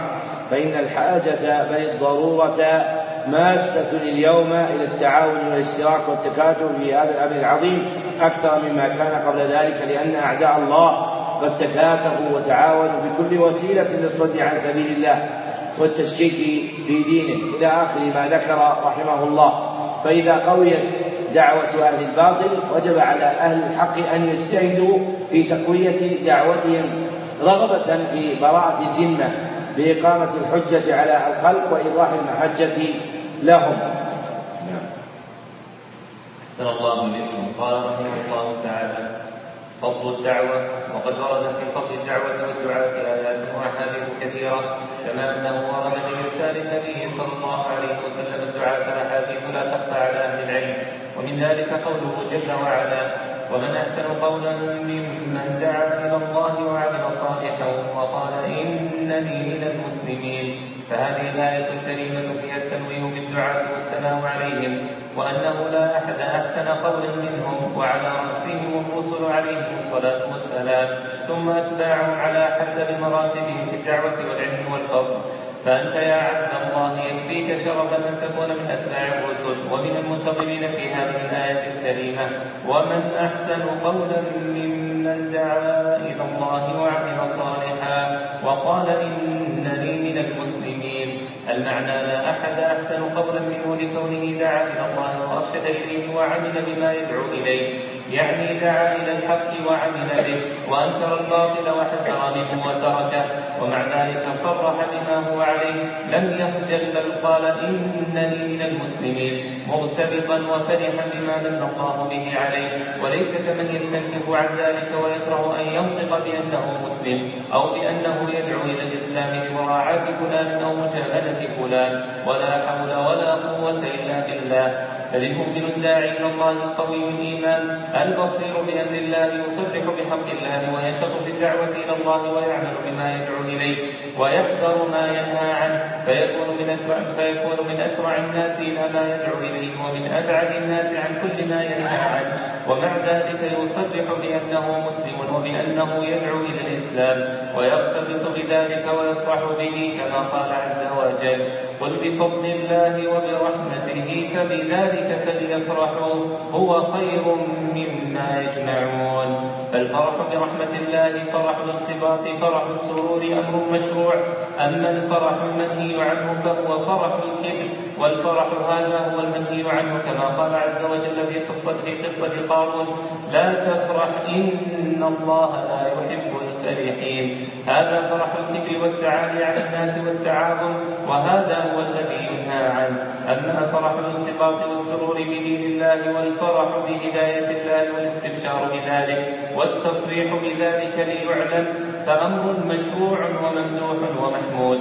فهذه الآية الكريمة من أوضح الآيات في الدلالة على فضل الدعوة وأنها من أهم القربات ومن أفضل الطاعات وأن أهلها في غاية من الشرف وفي أرفع مكانة وعلى رأسهم الرسل عليهم الصلاة والسلام. وأكملهم في ذلك وأكملهم في ذلك خاتمهم وإمامهم وسيدهم نبينا محمد عليه وعليهم عليه وعليهم أفضل الصلاة والسلام.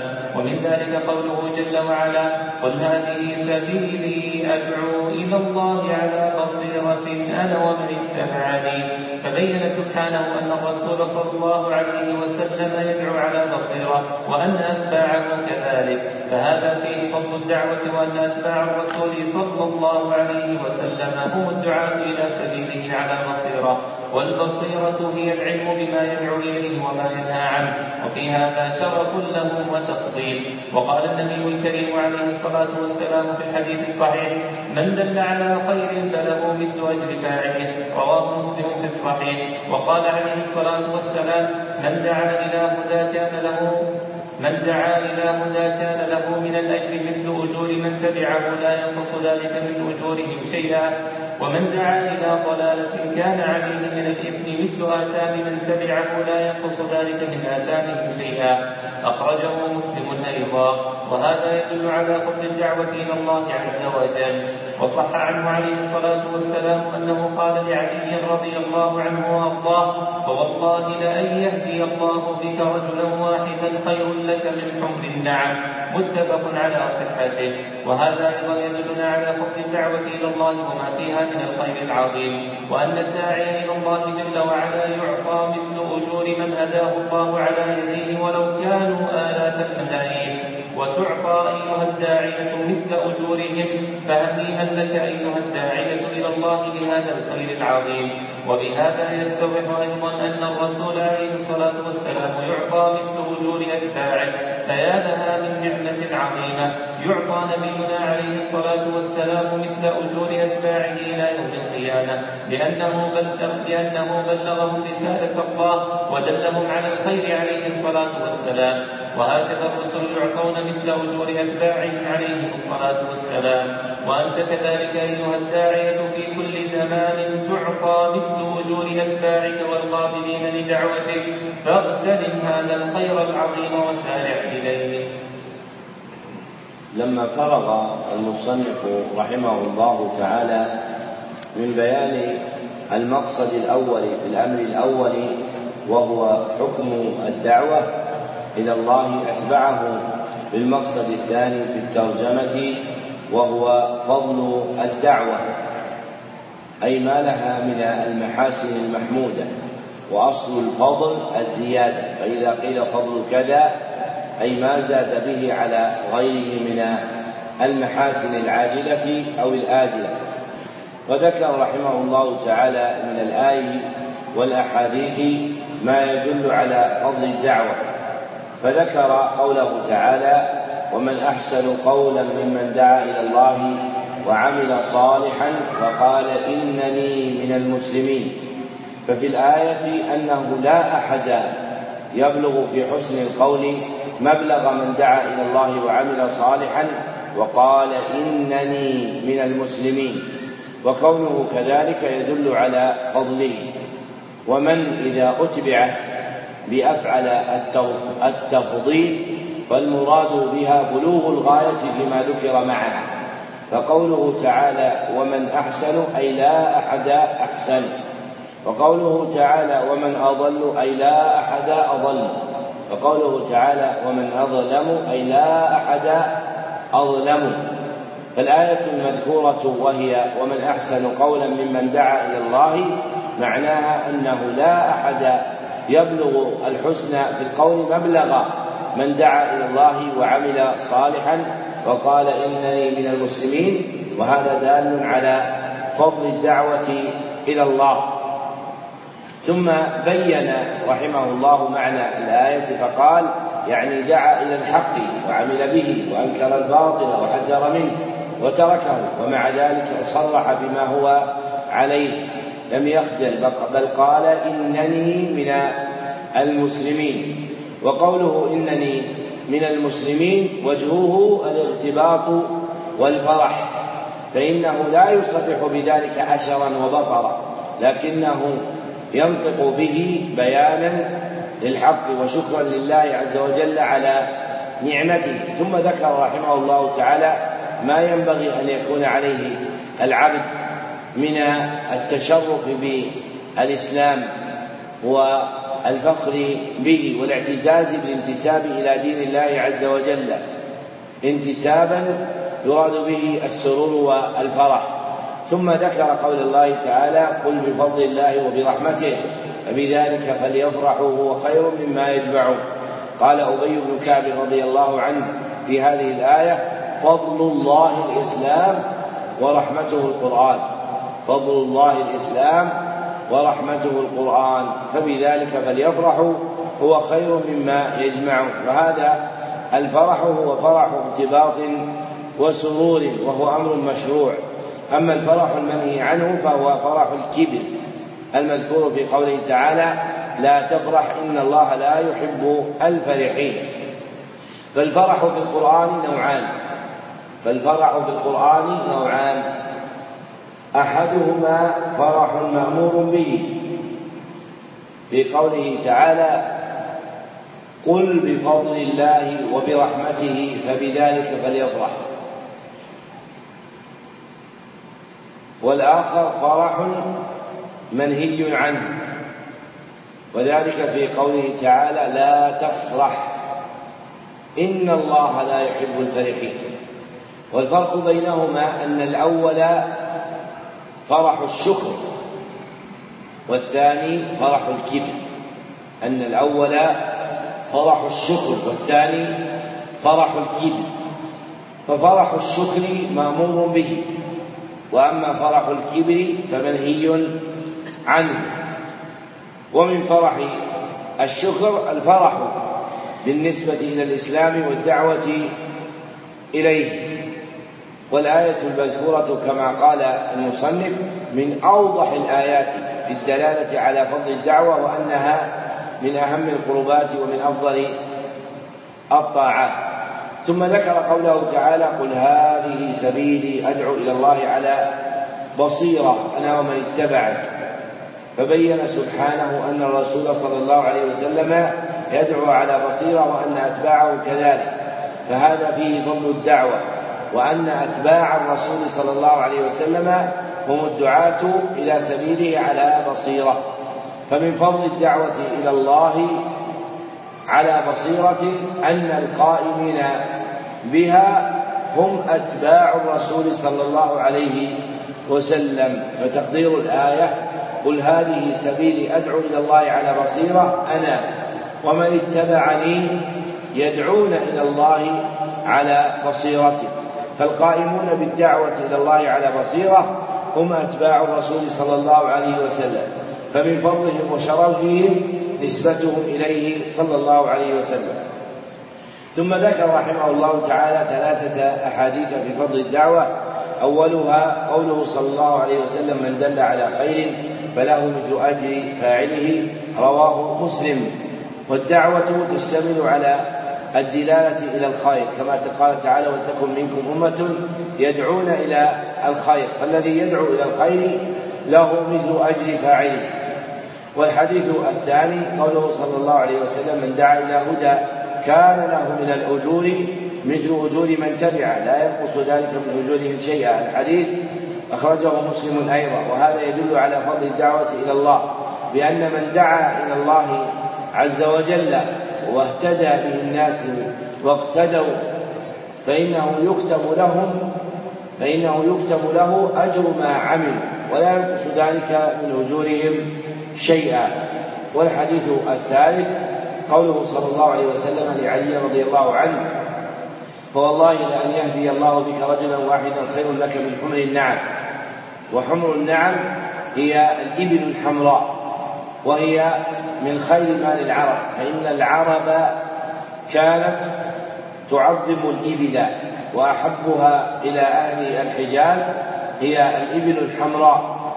فذكر النبي صلى الله عليه وسلم لعلي أنه إذا اهتدى به رجل واحد فهذا خير له من أعظم المال الذي يفتخر به الناس.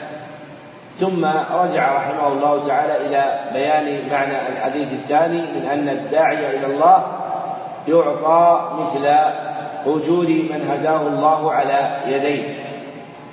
وقوله هنا رحمه الله تعالى الداعي إلى الله جل وعلا غير قوله رحمه الله تعالى الداعي.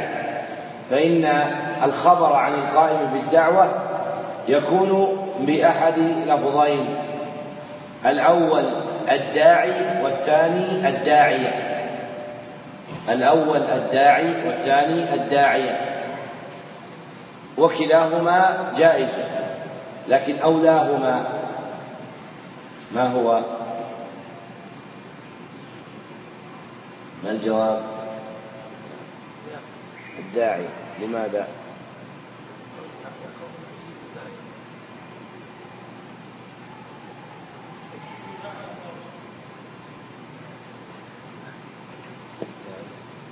داعية لماذا؟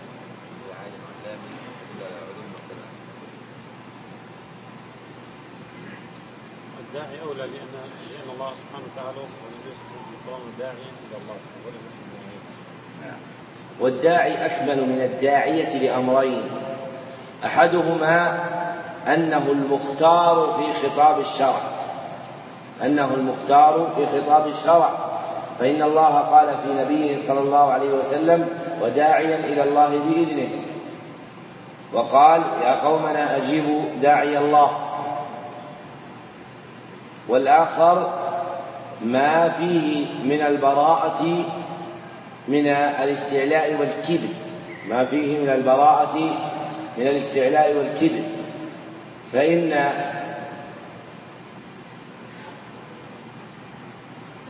الهاء في اسم الداعية هي للمبالغة. فالعرب تقول علامة لمن بلغ الغاية في العلم ونسابة لمن بلغ الغاية في النسب. والمناسب للدعوة هو التواضع التفاخر فالأكمل الخبر باسم الداعي لا باسم الداعية وكلاهما جائز. لكن ما كان في الخطاب الشرعي أحب إلينا وهذا من بركة العلم فإن العلم الذي ينفع هو الذي يتحرى فيه العبد موافقة خطاب الشرع وإن كان الناس على غيره فليست العبرة بما عليه الناس بل العبرة على ما جاء في كلام الله وكلام رسوله صلى الله عليه وسلم. وما يقع في كلام الناس إن كان له وجه على الجواز فهذا لا بأس به. لكن ما كان في كلام الله وكلام رسوله صلى الله عليه وسلم أحب إلينا. نعم. أحسن الله إليكم. قال رحمه الله تعالى الأمر الثاني كيفية أدائها وأساليبها.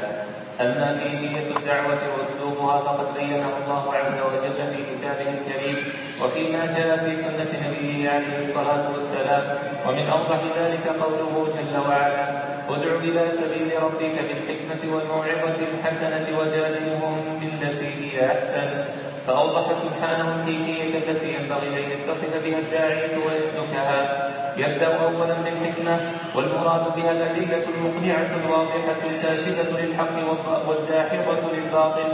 ولهذا قال بعض المفسرين المعنى بالقرآن لأنه الحكمة العظيمة لأن فيه البيان والإيضاح للحق بأكمل وجه.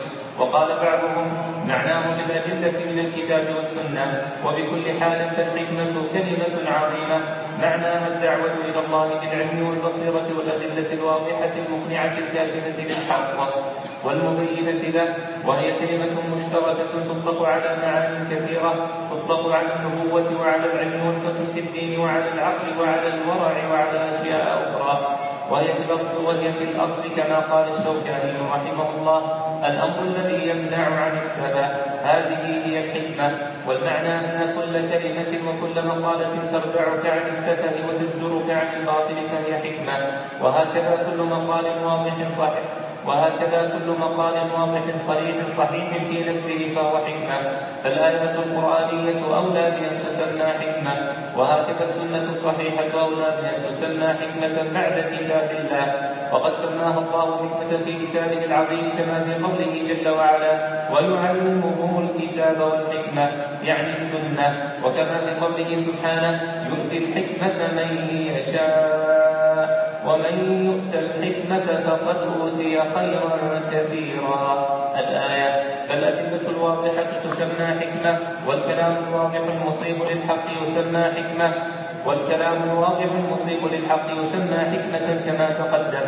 ومن ذلك الحكمة التي تكون في فم الفرس وهي بفتح الحال والكاف. سميت بذلك لأنها تمنع الفرس من المضي في السير إذا جدلها صاحبها بهذه الحكمة. فالحكمة كلمة تمنع من سمعها من المضي في الباطل وتدعوه إلى وتدعوه إلى الأخذ بالحق والتأثر به والوقوف عند الحد الذي حده الله عز وجل. فعلى الداعية إلى الله عز وجل أن يدعو بالحكمة ويبدأ بها ويعنى بها. فإذا كان المدعو عنده بعض الجفاء والاعتراض دعوته بالموعظة الحسنة بالآيات والأحاديث التي فيها الوعظ والترغيب. فإذا كانت عنده شبهة جادلته بالتي هي أحسن. ولا تغلظ عليه بل تصبر عليه ولا تعجل ولا تعنه بل تجتهد في كشف الشبهة وإيضاح الأدلة بالأسلوب الحسن. وهكذا ينبغي لك أيها الداعية أن تتحمل وتصبر ولا تشد. وهكذا ينبغي لك أيها الداعية أن تتحمل وتصبر ولا تشدد لأن هذا أقرب إلى الانتفاع بالحق وقبوله وتأثر المدعو وصبره على المجادلة والمناقشة. وقد أمر الله جل وعلا موسى وهارون لما بعثهما إلى فرعون أن يقول له قولا لينا وهو أقرب الطغاة قال الله جل وعلا في أمره لموسى وهارون فقولا له قولا لينا لعله يتذكر أو يخشى. وقال الله سبحانه في نبيه محمد عليه الصلاة والسلام فبما رحمة من الله لنت لهم ولو كنت فظا غليظ القلب لانفضوا من حولك. الآية فعلم بذلك فعلم بذلك أن الأسلوب الحكيم والطريق المستقيم في الدعوة أن يكون الداعي حكيما في الدعوة بصيرا بأسلوبها لا يعجل ولا يعنف بل يدعو بالحكمة وهي المقال الواضح المصيب للحق من الآيات والأحاديث وبالموعظة الحسنة والجدال بالتي هي أحسن. هذا هو الأسلوب الذي ينبغي لك في الدعوة إلى الله عز وجل. أما الدعوة بالجهل فهذا يضر ولا ينفع. كما يأتي بيان ذلك إن شاء الله عند ذكر أخلاق الدعاء. لأن الدعوة مع الجهل بالأدلة قول على الله بغير علم. وهكذا الدعوة بالعنف والشدة ضررها أكثر. ضررها أكثر. وإنما الواجب والمشروع هو الأخذ بما بينه الله عز وجل في سورة النحل وهو قوله سبحانه ادع إلى سبيل ربك بالحكمة. الآية إلا إذا ظهر من المدعو العناد والظلم فلا مانع من الإغلاظ عليه كما قال الله سبحانه يا أيها النبي جاهد الكفار والمنافقين واغلظ عليهم. الآية وقال تعالى ولا تجادلوا أهل الكتاب إلا بالتي هي أحسن إلا الذين ظلموا منهم. عقد المصنف رحمه الله ترجمة ثانية بين فيها أمرا آخر من الأمور الأربعة التي وعد بها من متعلقات الدعوة. فقال الأمر الثاني كيفية أدائها وأساليبها. ثم قال في تبيين الضمير قال أما كيفية الدعوة وأسلوبها فقوله كيفية أدائها أي كيفية أدائها. وذكر في الترجمة الأساليب جمعا وفي بيانه الأسلوب إفرادا. والأسلوب في كلام العرب الطريق الذي يأخذ فيه المرء. والطريق في كلام العرب الطريق الذي يأخذ فيه المرء. وأصله عندهم فنون الكلام وأنواعه. وأصله عندهم فنون الكلام وأنواعه. يقال لواحدها أسلوب. ثم قال رحمه الله فقد بينها الله في كتابه الكريم فيما جاء في سنة نبيه عليه الصلاة والسلام.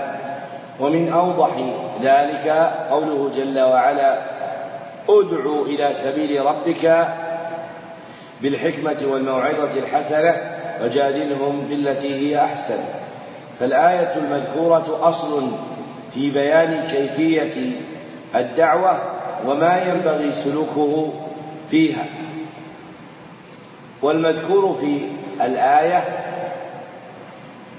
ثلاثة أمور اكتفى المصنف رحمه الله تعالى ببيان أولها وهي وهو الحكمة. فذكر أن الحكمة هي الأدلة المقنعة الواضحة الكاشفة للحق وأعظمها القرآن الكريم. وقال بعضهم معناه بالأدلة من الكتاب والسنة. وهذا يرجع إلى الأول وهو الأدلة المقنعة الواضحة الكاشفة للحق. لأن أعظم ما ينكشف به الحق هو دلائل الكتاب والسنة. ثم قال بعد وبكل حال فالحكمة كلمة عظيمة معناها الدعوة إلى الله بالعلم والبصيرة والأدلة الواضحة. ثم قال وهي كلمة مشتركة تطلق على معاني كثيرة تطلق على النبوة وعلى العلم والفقه في الدين وعلى العقل وعلى الورع وعلى أشياء أخرى.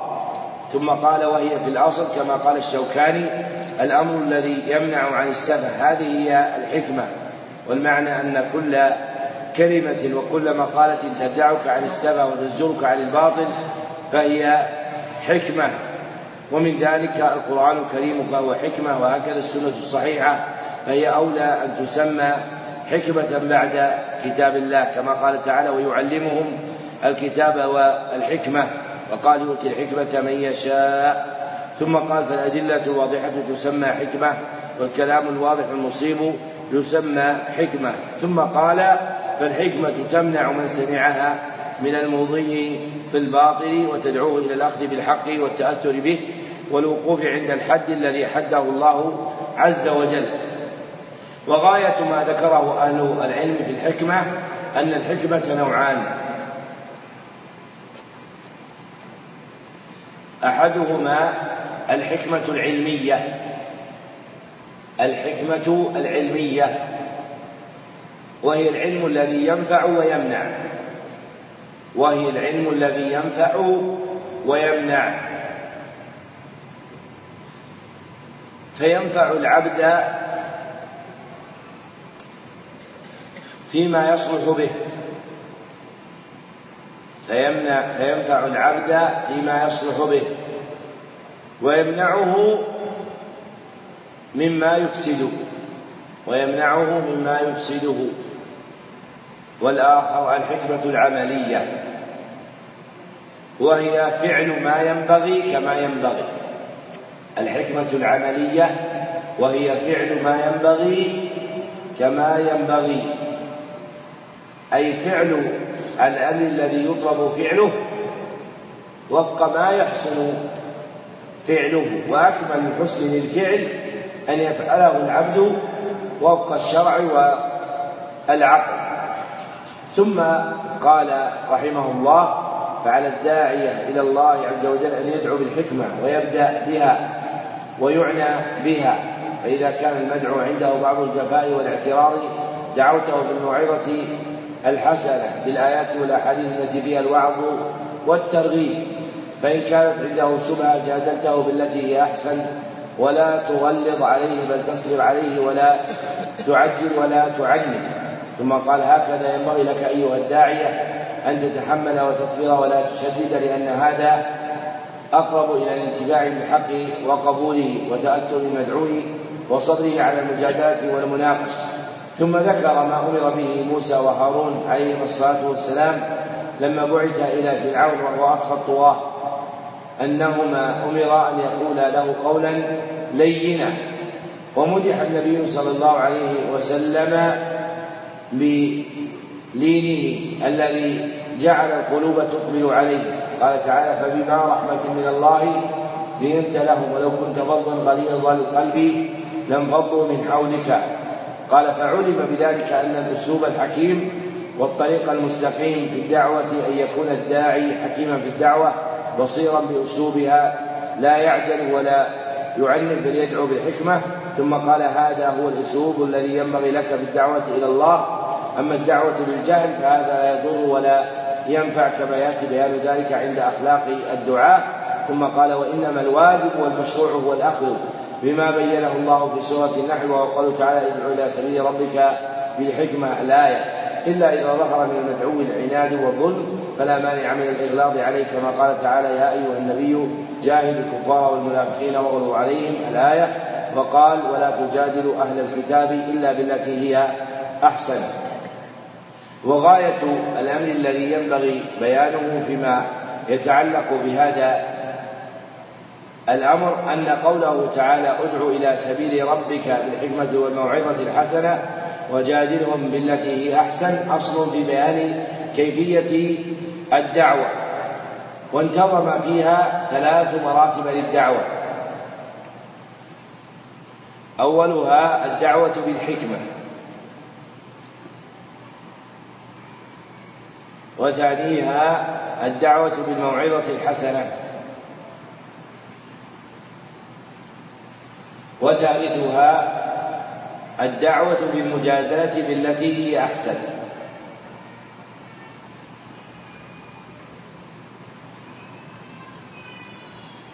فالمرتبة الأولى لمن كان عنده قبول لمن كان عنده قبول لكن يمنعه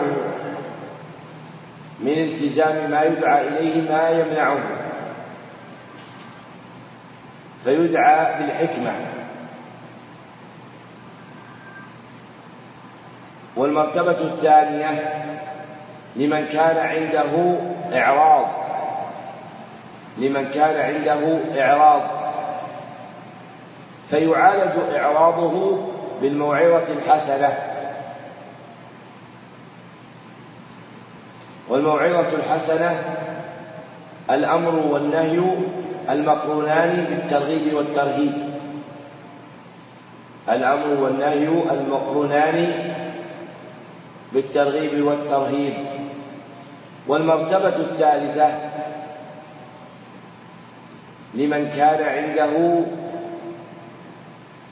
اعتراض. لمن كان عنده اعتراض. فلديه من الشبه ما لديه. فهذا يجادل بالتي هي أحسن. أي يراجع في القول بيانا وإرشادا بالطريق التي هي أحسن. ذكر هذا المعنى جماعة منهم ابن تيمية الحفيد وصاحبه أبو عبد الله ابن القيم وحفيده في العلم ابن أبي العز في شرح العقيدة الطحاوية. فبينوا رحمهم الله أن الآية جامعة مراتب الدعوة الثلاث الحكمة والموعظة الحسنة والمجادلة بالتي هي أحسن وأن كل مرتبة لها أهلها. فيدعى أهل كل مرتبة بما يصلحون به. نعم. أحسن الله إليكم. قال رحمه الله تعالى الأمر الثالث بيان الأمر الذي يدعى إليه. الشيء الذي يدعى إليه ويجب على الدعاة أن يوضحوه للناس كما وضحه الرسل عليهم الصلاة والسلام. فهو الدعوة إلى صراط الله المستقيم وهو الإسلام وهو دين الله الحق. هذا هو محل الدعوة كما قال سبحانه ادع إلى سبيل ربك فسبيل الله جل وعلا هو الإسلام وهو الصراط المستقيم وهو دين الله الذي بعث به نبيه محمدا عليه الصلاة والسلام. هذا هو الذي تجب الدعوة إليه. لا إلى مذهب فلان ولا إلى رأي فلان. ولكن دين الله إلى صراط الله المستقيم الذي بعث الله به نبيه وخليله محمدا عليه الصلاة والسلام. وهو ما دل عليه القرآن العظيم والسنة المطهرة الثابتة عن رسول الله عليه الصلاة والسلام. وعلى رأس ذلك الدعوة إلى العقيدة الصحيحة إلى العقيدة الصحيحة إلى الإخلاص لله وتوحيده بالعبادة والإيمان به وبرسله والإيمان باليوم الآخر وبكل ما أخبر الله به ورسوله. هذا هو أساس هذا هو أساس الصراط المستقيم. وهو الدعوة إلى شهادة أن لا إله إلا الله وأن محمدا رسول الله. ومعنى ذلك الدعوة إلى توحيد الله والإخلاص له والإيمان به وبرسله عليهم الصلاة والسلام. ويدخل في ذلك الدعوة إلى الإيمان بكل ما أخبر الله به ورسوله مما كان وما يكون من أمر الآخرة وأمر آخر الزمان وغير ذلك. ويدخل في ذلك أيضا الدعوة إلى ما أوجب الله من إقامة من إقامة الصلاة وإيتاء الزكاة وصوم رمضان.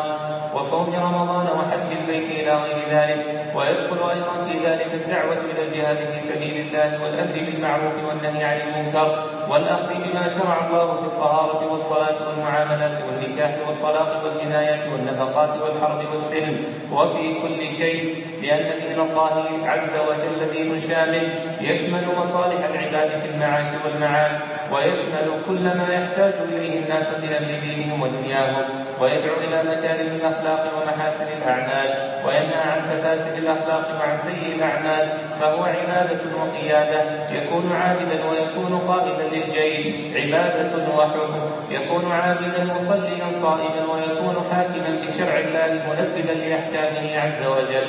عبادة وجهاد يدعو إلى الله ويجاهد في سبيل الله من خرج عن دين الله مصحف وسيف يتأمل القرآن ويتدبره وينفذ أحكامه بالقوة ولو بالسيف إذا دعت الحاجة إليه. سياسة واجتماع فهو يدعو إلى الأخلاق القابلة والأخوة الإيمانية والجمع بين المسلمين والتأليف بينهم كما قال جل وعلا واعتصموا بحبل الله جميعا ولا تفرقوا. فدين الله يدعو إلى الاجتماع وإلى السياسة الصالحة الحكيمة التي تجمع ولا تفرق تؤلف ولا تباعد تدعو إلى صفاء القلوب واحترام الأخوة الإسلامية والتعاون على البر والتقوى والنصح لله ولعباده. وهو أيضا يدعو إلى أداء الأمانة والحكم بالشريعة وترك الحكم بغير ما أنزل الله عز وجل. كما قال سبحانه إن الله يأمركم أن تؤدوا الأمانات إلى أهلها وإذا حكمتم بين الناس أن تحكموا بالعدل وهو أيضا سياسة واقتصاد كما أنه سياسة وعبادة وجهاد فهو يدعو إلى الاقتصاد الشرعي المتوسط.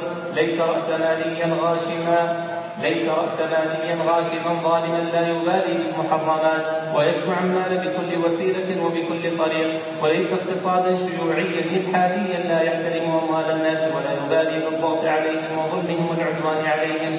فليس هذا ولا هذا بل هو وسط بين الاقتصادين ووسط بين الطريقين وحق بين الباطلين.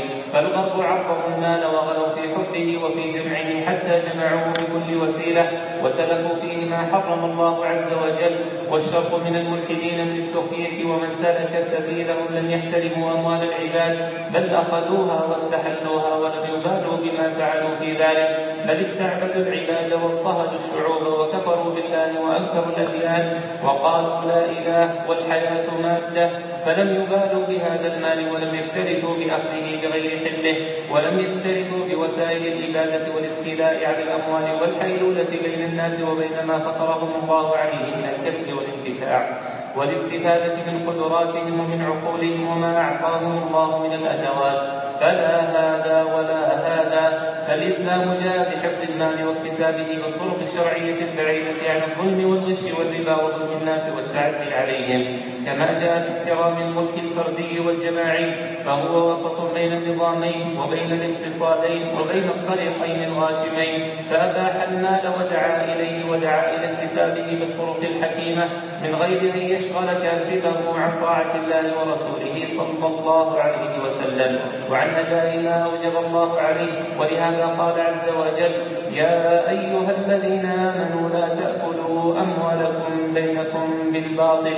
وقال النبي عليه الصلاة والسلام كل المسلم على المسلم حرام دمه وماله وعرضه وقال صلى الله عليه وسلم إن دماءكم وأموالكم وأعراضكم عليكم حرام كحرمة يومكم هذا في شهركم هذا في بلدكم هذا. وقال عليه الصلاة والسلام لأن يأخذ أحدكم حبله فيأتي بحزمة من حطب على ظهره فيبيعها فيكف بها فيكف بها وجهه خير له من سؤال الناس أعطوا أو منعوا. وسئل صلى الله عليه وسلم أي الكسب أطيب؟ فقال عمل الرجل بيده وكل بيع مبرور. وقال عليه الصلاة والسلام ما أكل أحد طعاما أفضل من أن يأكل من عمل يده. وكان نبي الله داود يأكل من عمل يده. فهذا يبين لنا أن نظام الإسلام فهذا يبين لنا أن نظام الإسلام في المال نظام متوسط لا مع لا مع رأس المال الغاشم من الغرب وأتباعه ولا مع الشيوعيين الملحدين الذين استباحوا المال وأهدروا حرمات أهلها. لم يبالوا بها واستعبدوا الشعوب ولا مع الشيوعيين الملحدين الذين استباحوا الأموال وأهدروا حرمات أهلها. لم يبالوا لم يبالوا بهم واستعبدوا الشعوب وقضوا عليها وقضوا عليها واستحلوا ما حرم الله منها. فلك أن تكسب المال وتطلبه بالطرق الشرعية؟ وأنت أولى بمالك وبكسبك بالطريقة التي شرع الله وأباحها جل وعلا. والإسلام أيضا يدعو إلى الأخوة الإيمانية وإلى النصح لله ولعباده وإلى احترام المسلم لأخيه لا غل ولا حسد ولا غش ولا خيانة ولا غير ذلك من الأخلاق الذميمة.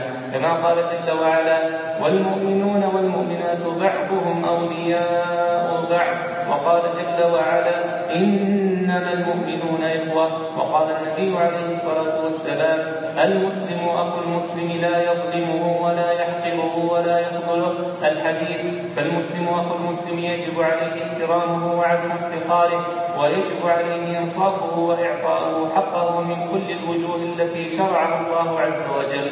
وقال صلى الله عليه وسلم المؤمن مرآة أخيه المؤمن فأنت يا أخي مرآة أخيك وأنت لبنة من البناء الذي قام عليه بنيان الأخوة الإيمانية.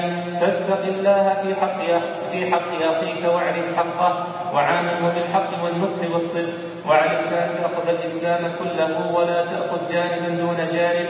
لا تأخذ العقيدة وتدع الأحكام والأعمال ولا تأخذ الأعمال والأحكام وتدع وتدع العقيدة. بل خذ الإسلام كله خذه عقيدة وعملا وعبادة وجهادا واجتماعا. دين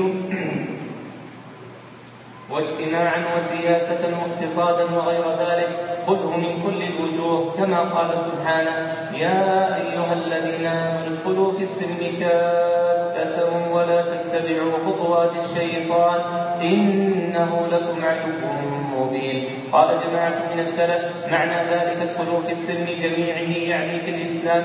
يقال للإسلام سلم لأنه طريق السلامة وطريق النجاة في الدنيا والآخرة فهو سلم وإسلام. فالإسلام يدعو إلى السلم يدعو إلى حقن الدماء بما شرع من الحدود والقصاص والجهاد الشرعي الصادق فهو سلم وإسلام وأمن وإيمان. ولهذا قال جل وعلا ادخلوا في السلم كافة.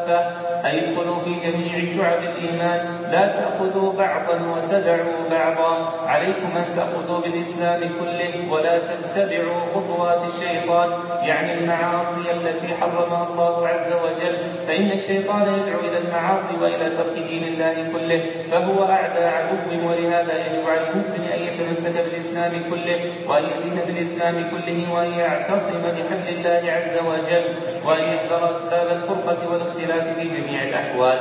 فعليك أن تحكم شرع الله في العبادات وفي المعاملات وفي النكاح والطلاق وفي النفقات وفي الرضاع وفي الرضاع وفي السلم والحرب ومع العدو والصديق وفي الجنايات وفي كل شيء. دين الله يجب أن يحكم في كل شيء. وإياك أن توالي أخاك لأنه وافقك في كذا. وتعادي الآخر لأنه خالفك في رأي أو مسألة فليس, فليس هذا من الإنصاف. فالصحابة رضي الله عنهم اختلفوا في مسائل ومع ذلك لم يؤثر ذلك بالصفاء بينهم. لم يؤثر ذلك بالصفاء بينهم والموالاة والمحبة رضي الله عنهم وأرضاهم.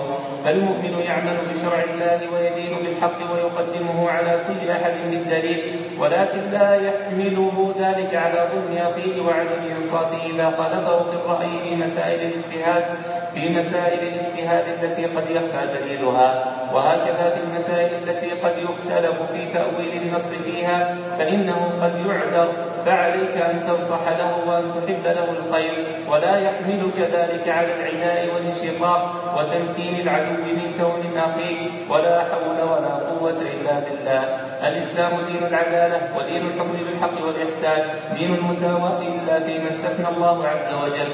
ففيه الدعوة إلى كل خير وفيه الدعوة إلى مكارم الأخلاق ومحاسن الأعمال والإنصاف والعدالة والبعد عن كل خلق ذميم قال تعالى إن الله يأمر إن الله يأمر بالعدل والإحسان وإيتاء ذي القربى وينهى عن الفحشاء والمنكر والبغي يعظكم لعلكم تذكرون. وقال تعالى يا أيها الناس إنا خلقناكم من ذكر وأنثى وجعلناكم شعوبا وقبائل لتعارفوا.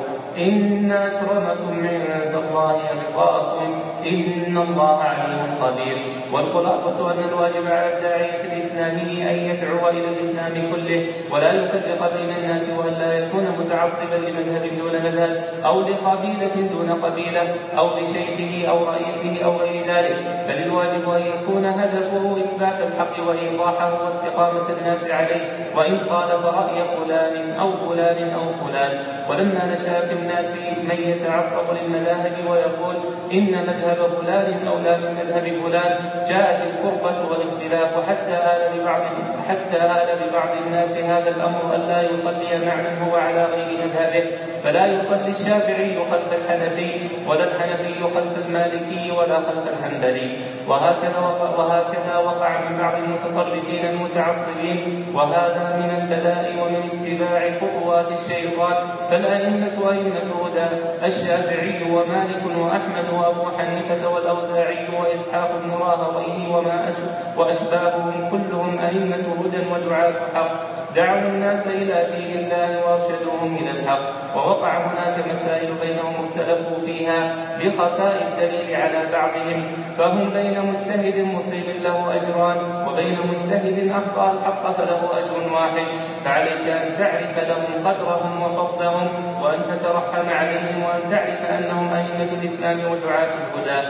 ولكن لا يحملك ذلك على التعصب والتقليد الأعمى. فتقول مذهب فلان أولى بالحق بكل حال أو مذهب فلان أولى بالحق بكل حال لا يخطئ لا هذا غلط. عليك أن تأخذ بالحق وأن تتبع الحق إذا ظهر دليله ولو خالف فلان أو فلانا وعليك ألا تتعصب وتقلد تقليدا أعمى بل تعرف للأئمة فضلهم وقدرهم. ولكن مع ذلك تحتاط لنفسك ودينك فتأخذ بالحق وترضى به وترشد إليه إذا طلب منك وتخاف الله وتراقبه جل وعلا. وتنصب من نفسك مع إيمانك بأن الحق واحد وأن المجتهدين إن أصابوا فلهم أجران وإن أخطأوا فلهم أجر واحد. أعني مجتهدي أهل السنة أهل العلم والإيمان والهدى كما صح بذلك الخبر عن رسول الله صلى الله عليه وسلم. أما المقصود من الدعوة والهدف منها فالمقصود والهدف إخراج الناس من الظلمات إلى النور وإرشادهم إلى الحق حتى يأخذوا به وينجوا من النار وينجوا من غضب الله وإخراج الكافر من ظلمة الكفر إلى النور والهدى وإخراج الجاهل من ظلمة الجهل إلى نور العلم والعاصي من ظلمة المعصية إلى نور الطاعة. هذا هو المقصود من الدعوة كما قال جل وعلا الله ولي الذين آمنوا يخرجهم من الظلمات إلى النور فالرسل فالرسل بعثوا ليخرجوا الناس من الظلمات إلى النور. ودعاة الحق كذلك يقومون بالدعوة وينشقون لها لإخراج الناس من الظلمات إلى النور. ولإنقاذهم من النار ومن طاعة الشيطان. ولإنقاذهم من طاعة الهوى إلى طاعة الله ورسوله صلى الله عليه وسلم. عقد المصنف رحمه الله ترجمة ثالثة ذكر فيها أمرا آخر من الأمور الأربعة من متعلقات الدعوة التي وعد بها. فقال الأمر الثالث بيان الأمر الذي يدعى إليه.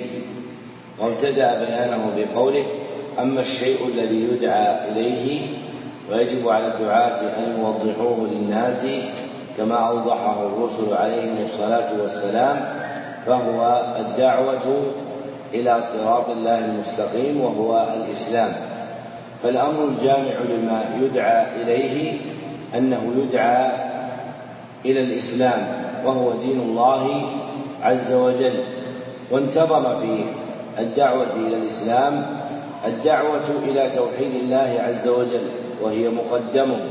كما قال رحمه الله وعلى رأس ذلك الدعوة إلى العقيدة الصحيحة إلى الإخلاص لله وتوحيد العبادة والإيمان به وبرسله والإيمان باليوم الآخر وبكل ما أخبر به الله ورسوله صلى الله عليه وسلم.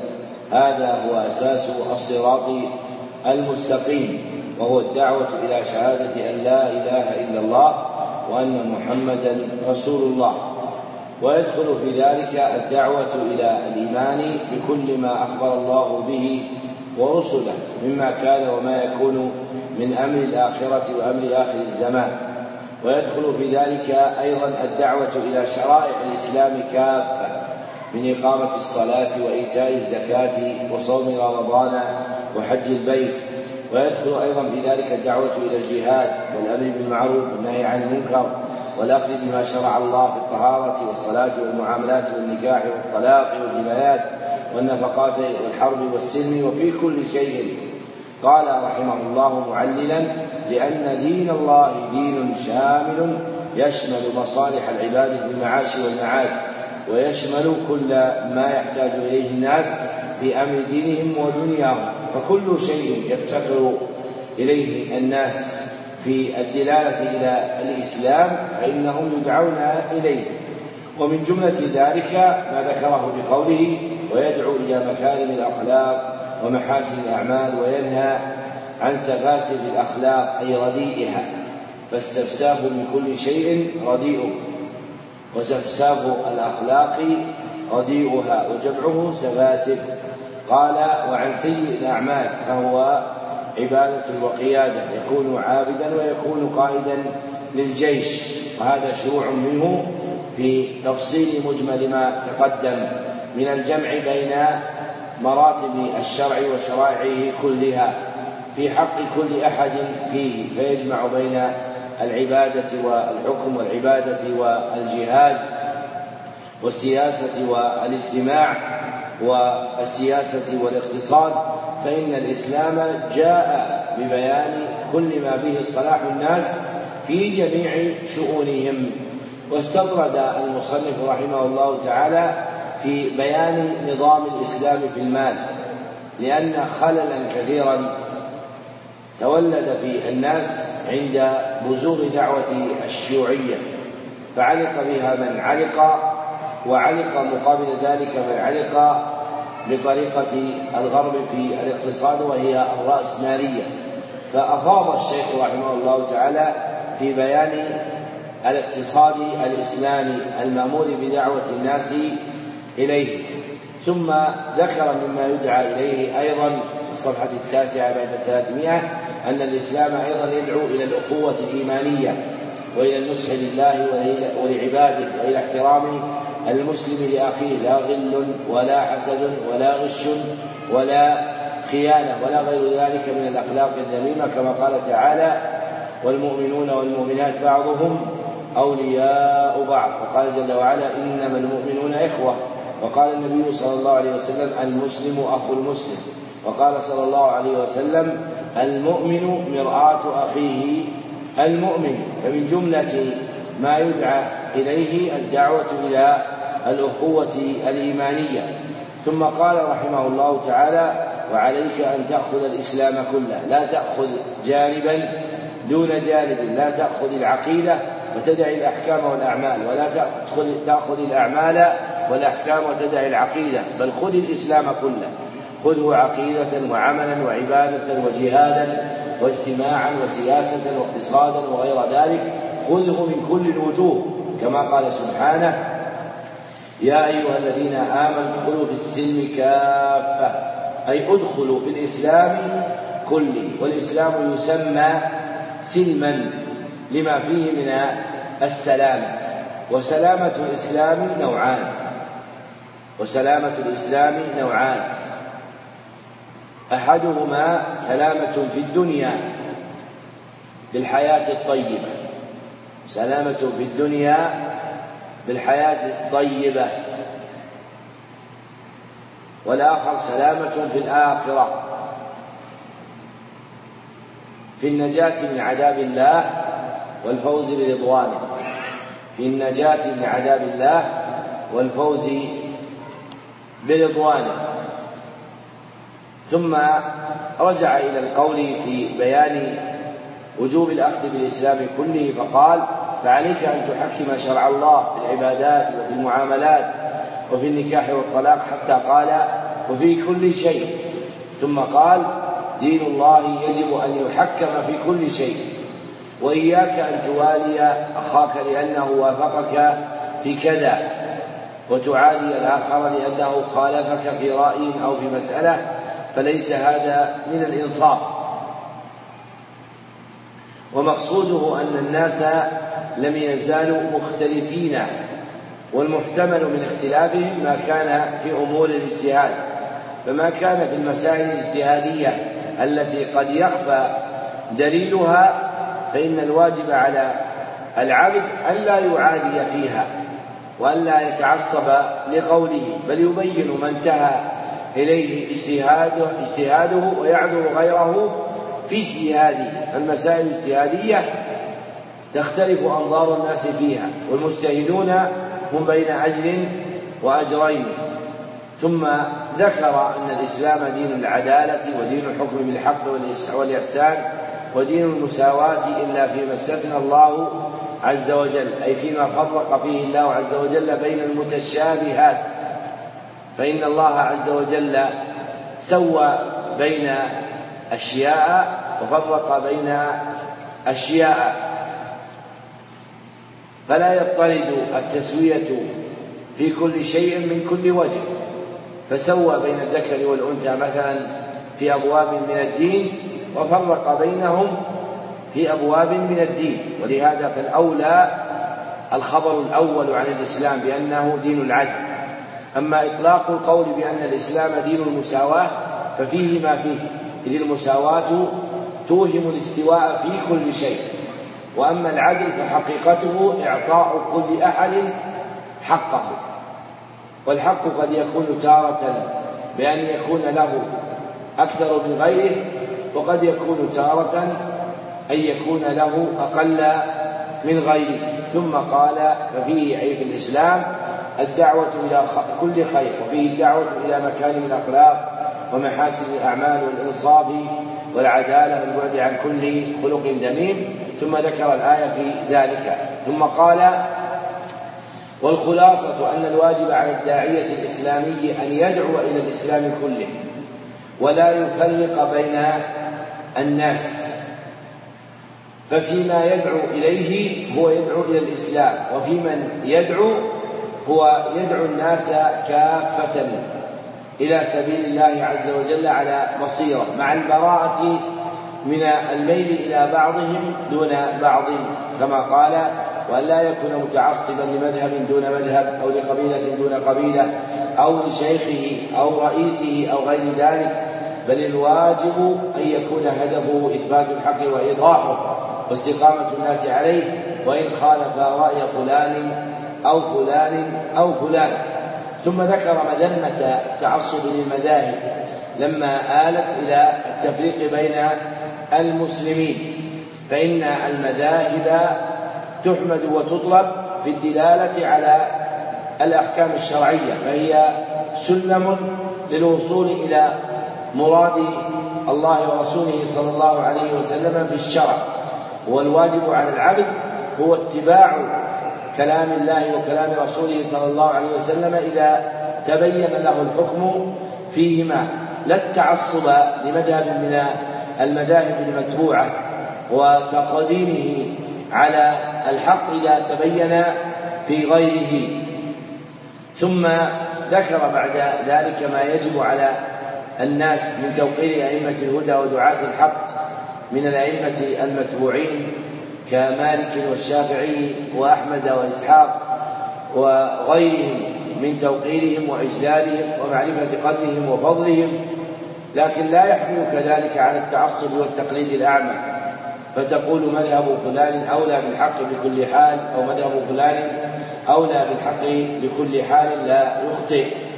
قال هذا غلط عليك أن تأخذ بالحق وأن تتبع الحق إذا ظهر دليله ولو خالف فلانا أو علانا وعليك أن لا تتعصب أو تقلد تقليدا أعمى. بل تعرف للأئمة فضلهم وقدرهم ولكن مع ذلك تحتاط لنفسك ودينك فتأخذ بالحق وترضى به وترشد إليه إذا طلب منك وتخاف الله وتراقبه وتصف من نفسك. مع إيمانك بأن الحق واحد وأن المجتهدين إن أصابوا فلهم أجران وإن أخطأوا فلهم أجر واحد. ثم بين رحمه الله تعالى المقصود من الدعوة إلى الله والهدف منها يعني الغاية المرجوة منها. فقال فالمقصود والهدف إخراج الناس من الظلمات إلى النور وإرشادهم إلى الحق حتى يأخذ به وينجو من النار. كما قال تعالى الله ولي الذين آمنوا يخرجهم من الظلمات إلى النور. والظلمات التي تختلف الخلق ثلاثة أنواع. أولها ظلمة الكفر. فيخرجون منها إلى نور الإسلام.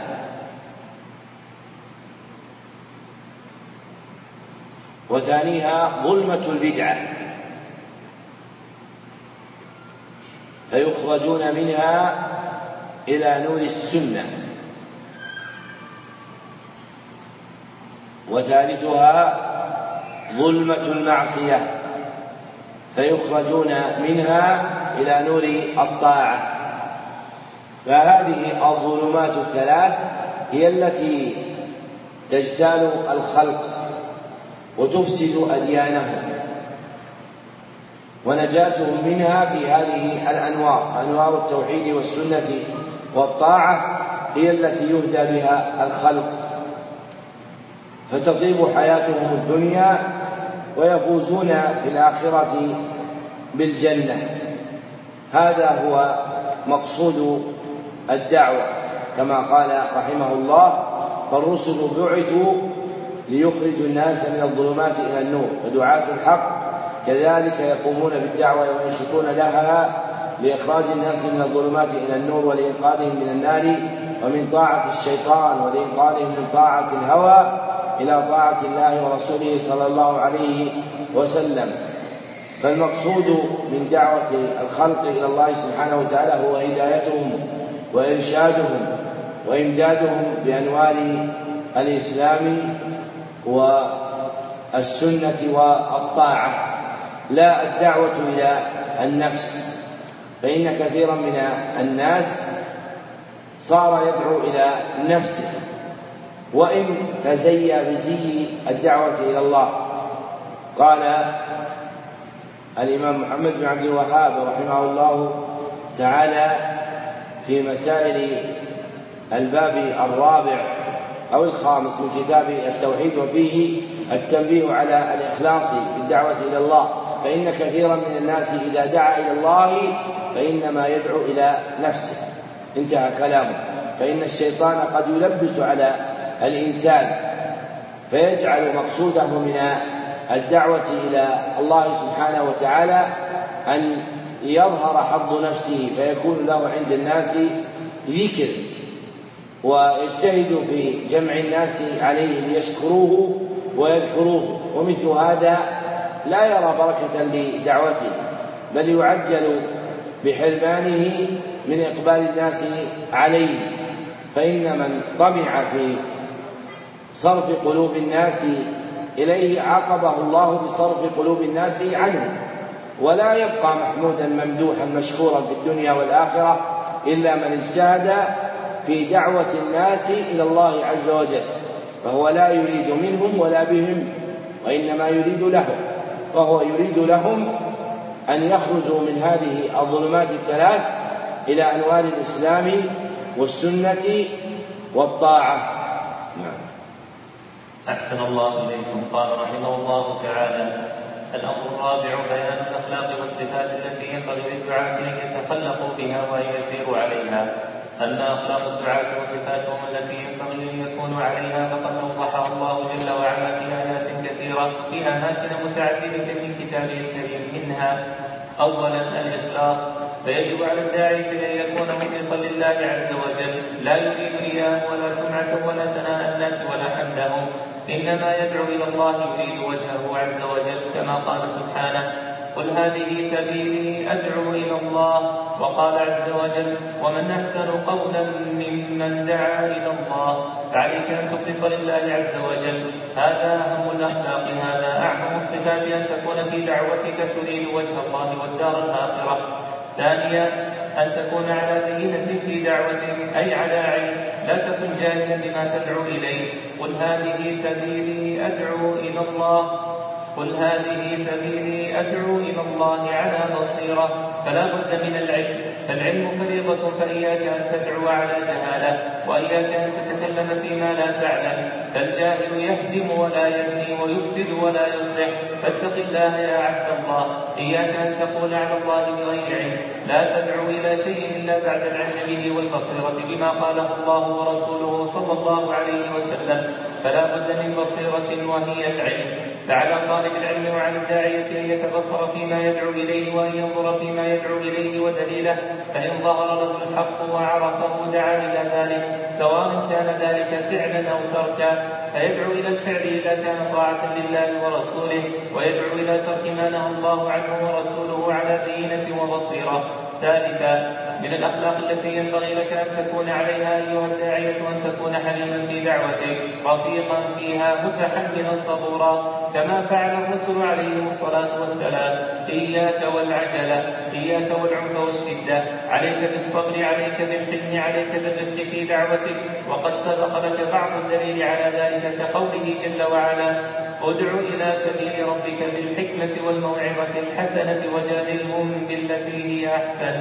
وقوله سبحانه فبما رحمة من الله لنت لهم. وقوله جل وعلا في قصة, قصة موسى وهارون عليهما الصلاة والسلام فقولا له قولا لينا لعله يتذكر أو يخشى. وفي الحديث الصحيح يقول النبي صلى الله عليه وسلم اللهم من ولي من أمر أمتي شيئا فرفق بهم فارفق به ومن ولي من أمر أمتي شيئا فشق عليهم فاشفق عليه.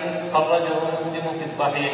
فعليك يا عبد الله أن ترفق في دعوتك ولا تشق على الناس ولا تنفرهم من الدين ولا تنفر ولا تنفر ولا تنفرهم من الدين ولا تنفرهم بغلظتك ولا بجهلك ولا بأسلوبك العنيف الضار. عليك أن تكون حليما صبورا سلس القياد لين الكلام طيب الكلام. حتى تؤثر في قلب أخيك وحتى تؤثر في قلب المدعو.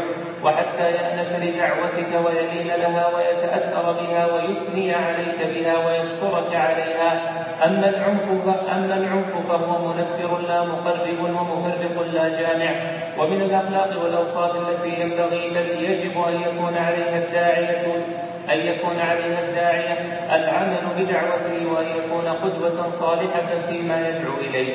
ليس ممن يدعو إلى شيء ثم يتركه أو ينهى عنه ثم يرتكبه. هذا حال الخاسرين. نعوذ بالله. هذه حال الخاسرين نعوذ بالله من ذلك. أما المؤمنون الرابحون فهم دعاة الحق يعملون به وينشطون فيه ويسارعون إليه ويبتعدون عما ينهون عنه. قال الله جل وعلا يا أيها الذين آمنوا لم تقولون ما لا تفعلون؟ كبر مقتا عند الله أن تقولوا ما لا تفعلون. وقال سبحانه موبخا اليهود على أمرهم الناس بالبر ونسيان أنفسهم. أتأمرون الناس بالبر وتنسون أنفسكم وأنتم تتلون الكتاب؟ أفلا تعقلون؟ وصح عن النبي صلى الله عليه وسلم أنه قال يؤتى بالرجل يوم القيامة فيلقى في النار فتندلق أقتاب بطنه فيدور فيها كما يدور الحمار بالرحى فيجتمع عليه أهل النار فيقولون له يا فلان ألم تكن تأمر بالمعروف وتنهى عن المنكر؟ فيقول بلى كنت آمركم بالمعروف ولا آتيه وأنهاكم عن المنكر وآتيه هذه حال من دعا إلى الله وأمر بالمعروف ونهى عن المنكر ثم خالف قوله فعله وفعله قوله نعوذ بالله من ذلك. فمن أهم الأخلاق ومن أعظمها في حق الداعية أن يعمل بما يدعو إليه وأن ينتهي عما ينهى عنه وأن يكون ذا خلق فاضل وسيرة حميدة وصبر ومصابرة وإخلاص في دعوته واجتهاد فيما يوصل الخير إلى الناس وفيما يبعدهم من الباطل ومع ذلك يدعو لهم بالهداية. هذا من الأخلاق الفاضلة أن يدعو لهم بالهداية ويقول للمدعو هداك الله وفقك الله لقبول الحق أعانك الله على قبول الحق. تدعوه وترشده وتصبر على الأذى ومع ذلك تدعو له بالهداية. قال النبي عليه الصلاة والسلام لما قيل له لما قيل عن دوس إنهم عصوا قال اللهم اهد دوسا وأت بهم. تدعو له بالهداية والتوفيق لقبول الحق وتصبر وتصابر في ذلك. ولا تقنط ولا تيأس ولا تقل إلا خيرا. لا تعمق ولا تقل كلاما سيئا ينفر من الحق. ولكن من ظلم وتعدى له شأن آخر كما قال الله جل وعلا ولا تجادلوا أهل الكتاب إلا بالتي هي أحسن إن الذين ظلموا منهم. فالظالم الذي يقابل الدعوة بالشر والعناد والأذى له حكم آخر. في, في الإمكان تأديبه على ذلك بالسجن أو غيره ويكون تأديبه على ذلك على حسب مراتب الظلم. لكن ما دام كافا عن الأذى فعليك أن تصبر عليه وتحتسب وتجادله بالتي هي أحسن وتصفح عما يتعلق بشخصك من بعض الأذى كما صبر الرسل وأتباعهم. كما صبر الرسل واتباعهم بإحسان. وأسأل الله عز وجل أن يوفقنا جميعا لحسن الدعوة إليه وأن يصلح قلوبنا وأعمالنا وأن يمنحنا جميعا الفقه في الدين وأن يمنحنا جميعا الفقه في دينه والثبات عليه. ويجعلنا من الهداة المهتدين والصالحين المصلحين. إنه جل وعلا جواد كريم. وصلى الله وسلم وبارك على عبده ورسوله نبينا محمد وعلى آله آله وأصحابه وأتباعه بإحسان إلى يوم الدين. عقد المصنف رحمه الله تعالى ترجمة أخرى ذكر فيها أمرا آخر من الأمور الأربعة التي وعد بها من متعلقات الدعوة وهو آخرها. فقال الأمر الرابع بيان الأخلاق والصفات التي ينبغي للدعاة أن يتخلقوا بها ويسير عليها. ثم بين رحمه الله تعالى أن الله أوضح ذلك في آيات كثيرة وذكر جملة من أخلاق الداعي إلى الله وصفاته فقال أولا الإخلاص. وحقيقة الإخلاص شرعا تصفية القلب من إرادة غير الله. تصفية القلب من إرادة غير الله. وإلى ذلك أشرت بقولي إخلاصنا لله صف القلب من إرادة سواه فاحذر يا فطن. إخلاصنا لله صف القلب من إرادة سواه فاحذر يا فطن. قال فيجب على الداعية أن يكون مخلصا لله. لا يريد رياء ولا سمعة ولا ثناء الناس ولا حمدهم والرياء والسمعة يشتركان في شيئين ويفترقان في شيء. فيشتركان في إظهار العمل وطلب حمد الناس. فيشتركان في إظهار العمل وطلب حمد الناس.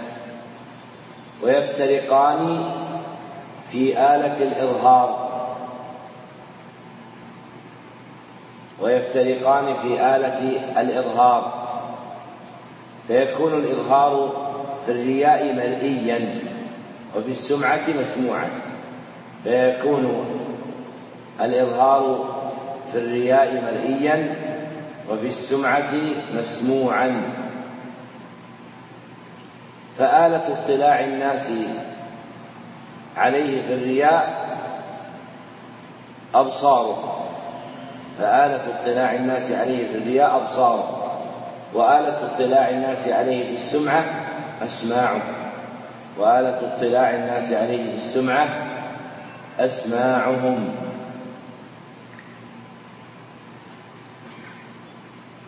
ثم قال إنما يدعو إلى الله يريد وجهه كما قال سبحانه قل هذه سبيلي أدعو إلى الله. أي لا إلى غيره. ومراده الدعوة إلى الله وحده لا حظ لنفسه ولا لغيره منها. وقال ومن أحسن قولا ممن دعا إلى الله. ثم ذكر الخلق الثاني فقال أن تكون على بينة في دعوتك أي على علم. لا تكن جاهلا بما تدعو إليه. قل هذه سبيلي أدعو إلى الله على بصيرة. قال فلا بد من العلم فالعلم فريضة فإياك أن تدعو على جهالة وإياك أن تتكلم فيما لا تعلم. حتى قال فعلى طالب العلم وعلى الداعية أن يتبصر فيما يدعو إليه. والعلم الركيزة الكبرى في البصيرة ولا تنحصر فيها فإنها تحتاج إلى أدوات أخرى تضم إلى العلم. من جملتها معرفة ما ينبغي عمله فيما يتجدد من الحوادث فالبصيرة في الدعوة أن يكون عندك علم بما تريد الدعوة إليه وعقل في كيفية الدعوة إليه فإنه ربما يكون عند الداعي إلى الله علم لكن لا يكون له عقل فيكون ما يفسده أكثر مما يصلحه. ثم ذكر الخلق الثالث وقال من الأخلاق التي ينبغي لك أن تكون عليها أيها الداعية أن تكون حليما في دعوتك رفيقا فيها متحملا صبورا. وذكر في هذا الخلق جملة من أخلاق الداعي هي الحلم والرفق والتحم والصبر. فيكون حليما أي ساكنا رفيقا أي معاملا باللطف صبورا أي حابسا نفسه على أمر الله عز وجل متأسيا برسل الله عز وجل حذرا مما يخالف ذلك كما قال إياك والعجلة إياك والعنف والشدة عليك بالصبر عليك بالحلم عليك بالرفق في دعوتك ثم ذكر أدلة على ذلك. ثم قال بعد فعليك يا عبد الله أن ترفق في دعوتك ولا تشق على الناس ولا تنفرهم من الدين ولا تنفرهم بغلظتك ولا بجهلك ولا بأسلوبك العنيف. المؤذي الضار عليك أن تكون حليما صبورا.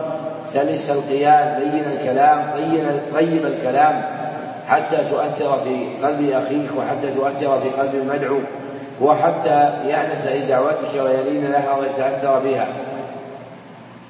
ثم ذكر أدبا رابعا لم يترجم له بقوله رابعا كما سبق في نظيره. فقال ومن الأخلاق والأوصاف التي ينبغي بل يجب أن يكون عليها الداعية العمل بدعوته وأن يكون قدوة صالحة فيما يدعو إليه. ليس ممن يدعو إلى شيء ثم يتركه فيكون الداعي إلى الحق عاملا بالحق لأن العمل بالحق هو الذي يحصل به المدح للعالم به. وأما العلم بلا عمل فإنه مذموم لا يمدح أهله. قال ابن القيم رحمه الله تعالى في الفوائد لو نفع علم بلا عمل لما ذم الله أحبار أهل الكتاب. في قوله لم تقولون ما لا تفعلون. ثم ذكر من الآية في قوله تأمرون الناس بالبر وأنتم تتلون الكتاب أفلا تعقلون. ثم ذكر آية في الحض على العلم على العمل بالعلم ثم قال بعد ذكرها فمن أهم الأخلاق ومن أعظمها في حق الداعية أن يعمل بما يدعو إليه وأن ينتهي عما ينهى عنه. وأن يكون ذا خلق فاضل وسيرة حميدة وصبر ومصابرة وإخلاص في دعوته واجتهاد فيما يوصل الخير إلى الناس وفيما يبعدهم من الباطل. ومع ذلك يدعو لهم بالهداية. هذا من الأخلاق الفاضلة أن يدعو لهم بالهداية. ويقول للمدعو هداك الله وفقك الله لقبول الحق. متأسيا بالنبي صلى الله عليه وسلم لما قال اللهم اهد دوسا وات بهم ودوس قبيلة من قبائل العرب من الأزد ثم قال بعد ذلك تدعو له بالهداية والتوفيق لقبول الحق وتصبر وتصبر وتصابر في ذلك ولا تقلق ولا تيأس ولا تقل إلا خيرا لا تعنف ولا تقل كلاما سيئا ينفر من الحق. ثم ذكر ما ينبغي مع من تعدى وظلم فقال ولكن من ظلم وتعدى له شأن آخر كما قال جل وعلا ولا تجادلوا أهل الكتاب إلا بالتي هي أحسن إلا الذين ظلموا منهم. فالظالم الذي يقابل الدعوة بالشر والعناد والأذى له حكم آخر في الإمكان تأديبه على ذلك بالسجن أو غيره أي بالرفع إلى ولي الأمر ليعزره بالسجن ونحوه. قال ويكون تأديبه على ذلك على حسب مراتب الظلم أي لا يجاوز الحد في تأديبه بل يسلك به ما يردعه عن شره.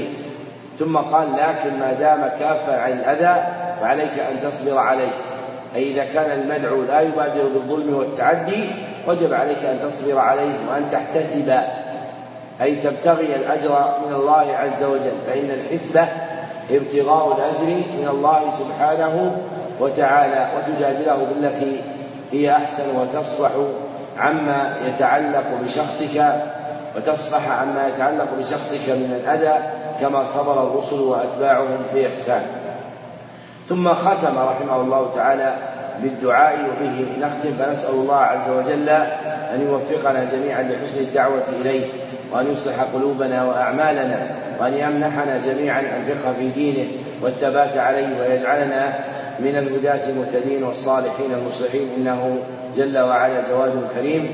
صلى الله وسلم وبارك على عبده ورسوله نبينا محمد وعلى آله وأصحابه وأتباعه بإحسان إلى يوم الدين. وبهذا نكون قد فرغنا من الكتاب السابع بيانا. وفق ما يناسب المقام اكتبوا طبقة السماع. سمع علي جميعا لمن سمع الجميع وكثيرا لمن سمع أكثره وبعضا لمن سمع منه قليلا. سمع علي جميع الدعوة إلى الله وأخلاق الدعاة بقراءة غيره. صاحبنا فلان ابن فلان ويكتب اسمه تاما. فتم له ذلك في مجلس واحد بالميعاد المثبت في محله من نسخته. وأجزت له روايته عني إجازة خاصة من معين لمعين في معين. بما يصح لي من إسناد فيه. ومنه ما أخبرنا به بكر بن عبد الله أبو زيد إجازة عن المصنف. والحمد لله رب العالمين. صحيح ذلك وكتبه صالح بن عبد الله بن حمد العصيمي يوم الأحد السادس من شهر ذي الحجة. سنة ست وثلاثين وأربعمائة وألف في مسجد العلامة ابن باز رحمه الله تعالى بمدينة مكة المكرمة. لقاؤنا بعد العصر بإذن الله عز وجل في الكتاب الثامن وهو كتاب العقيدة الصحيحة له رحمه الله. والله أعلم. الحمد لله أولا وآخرا.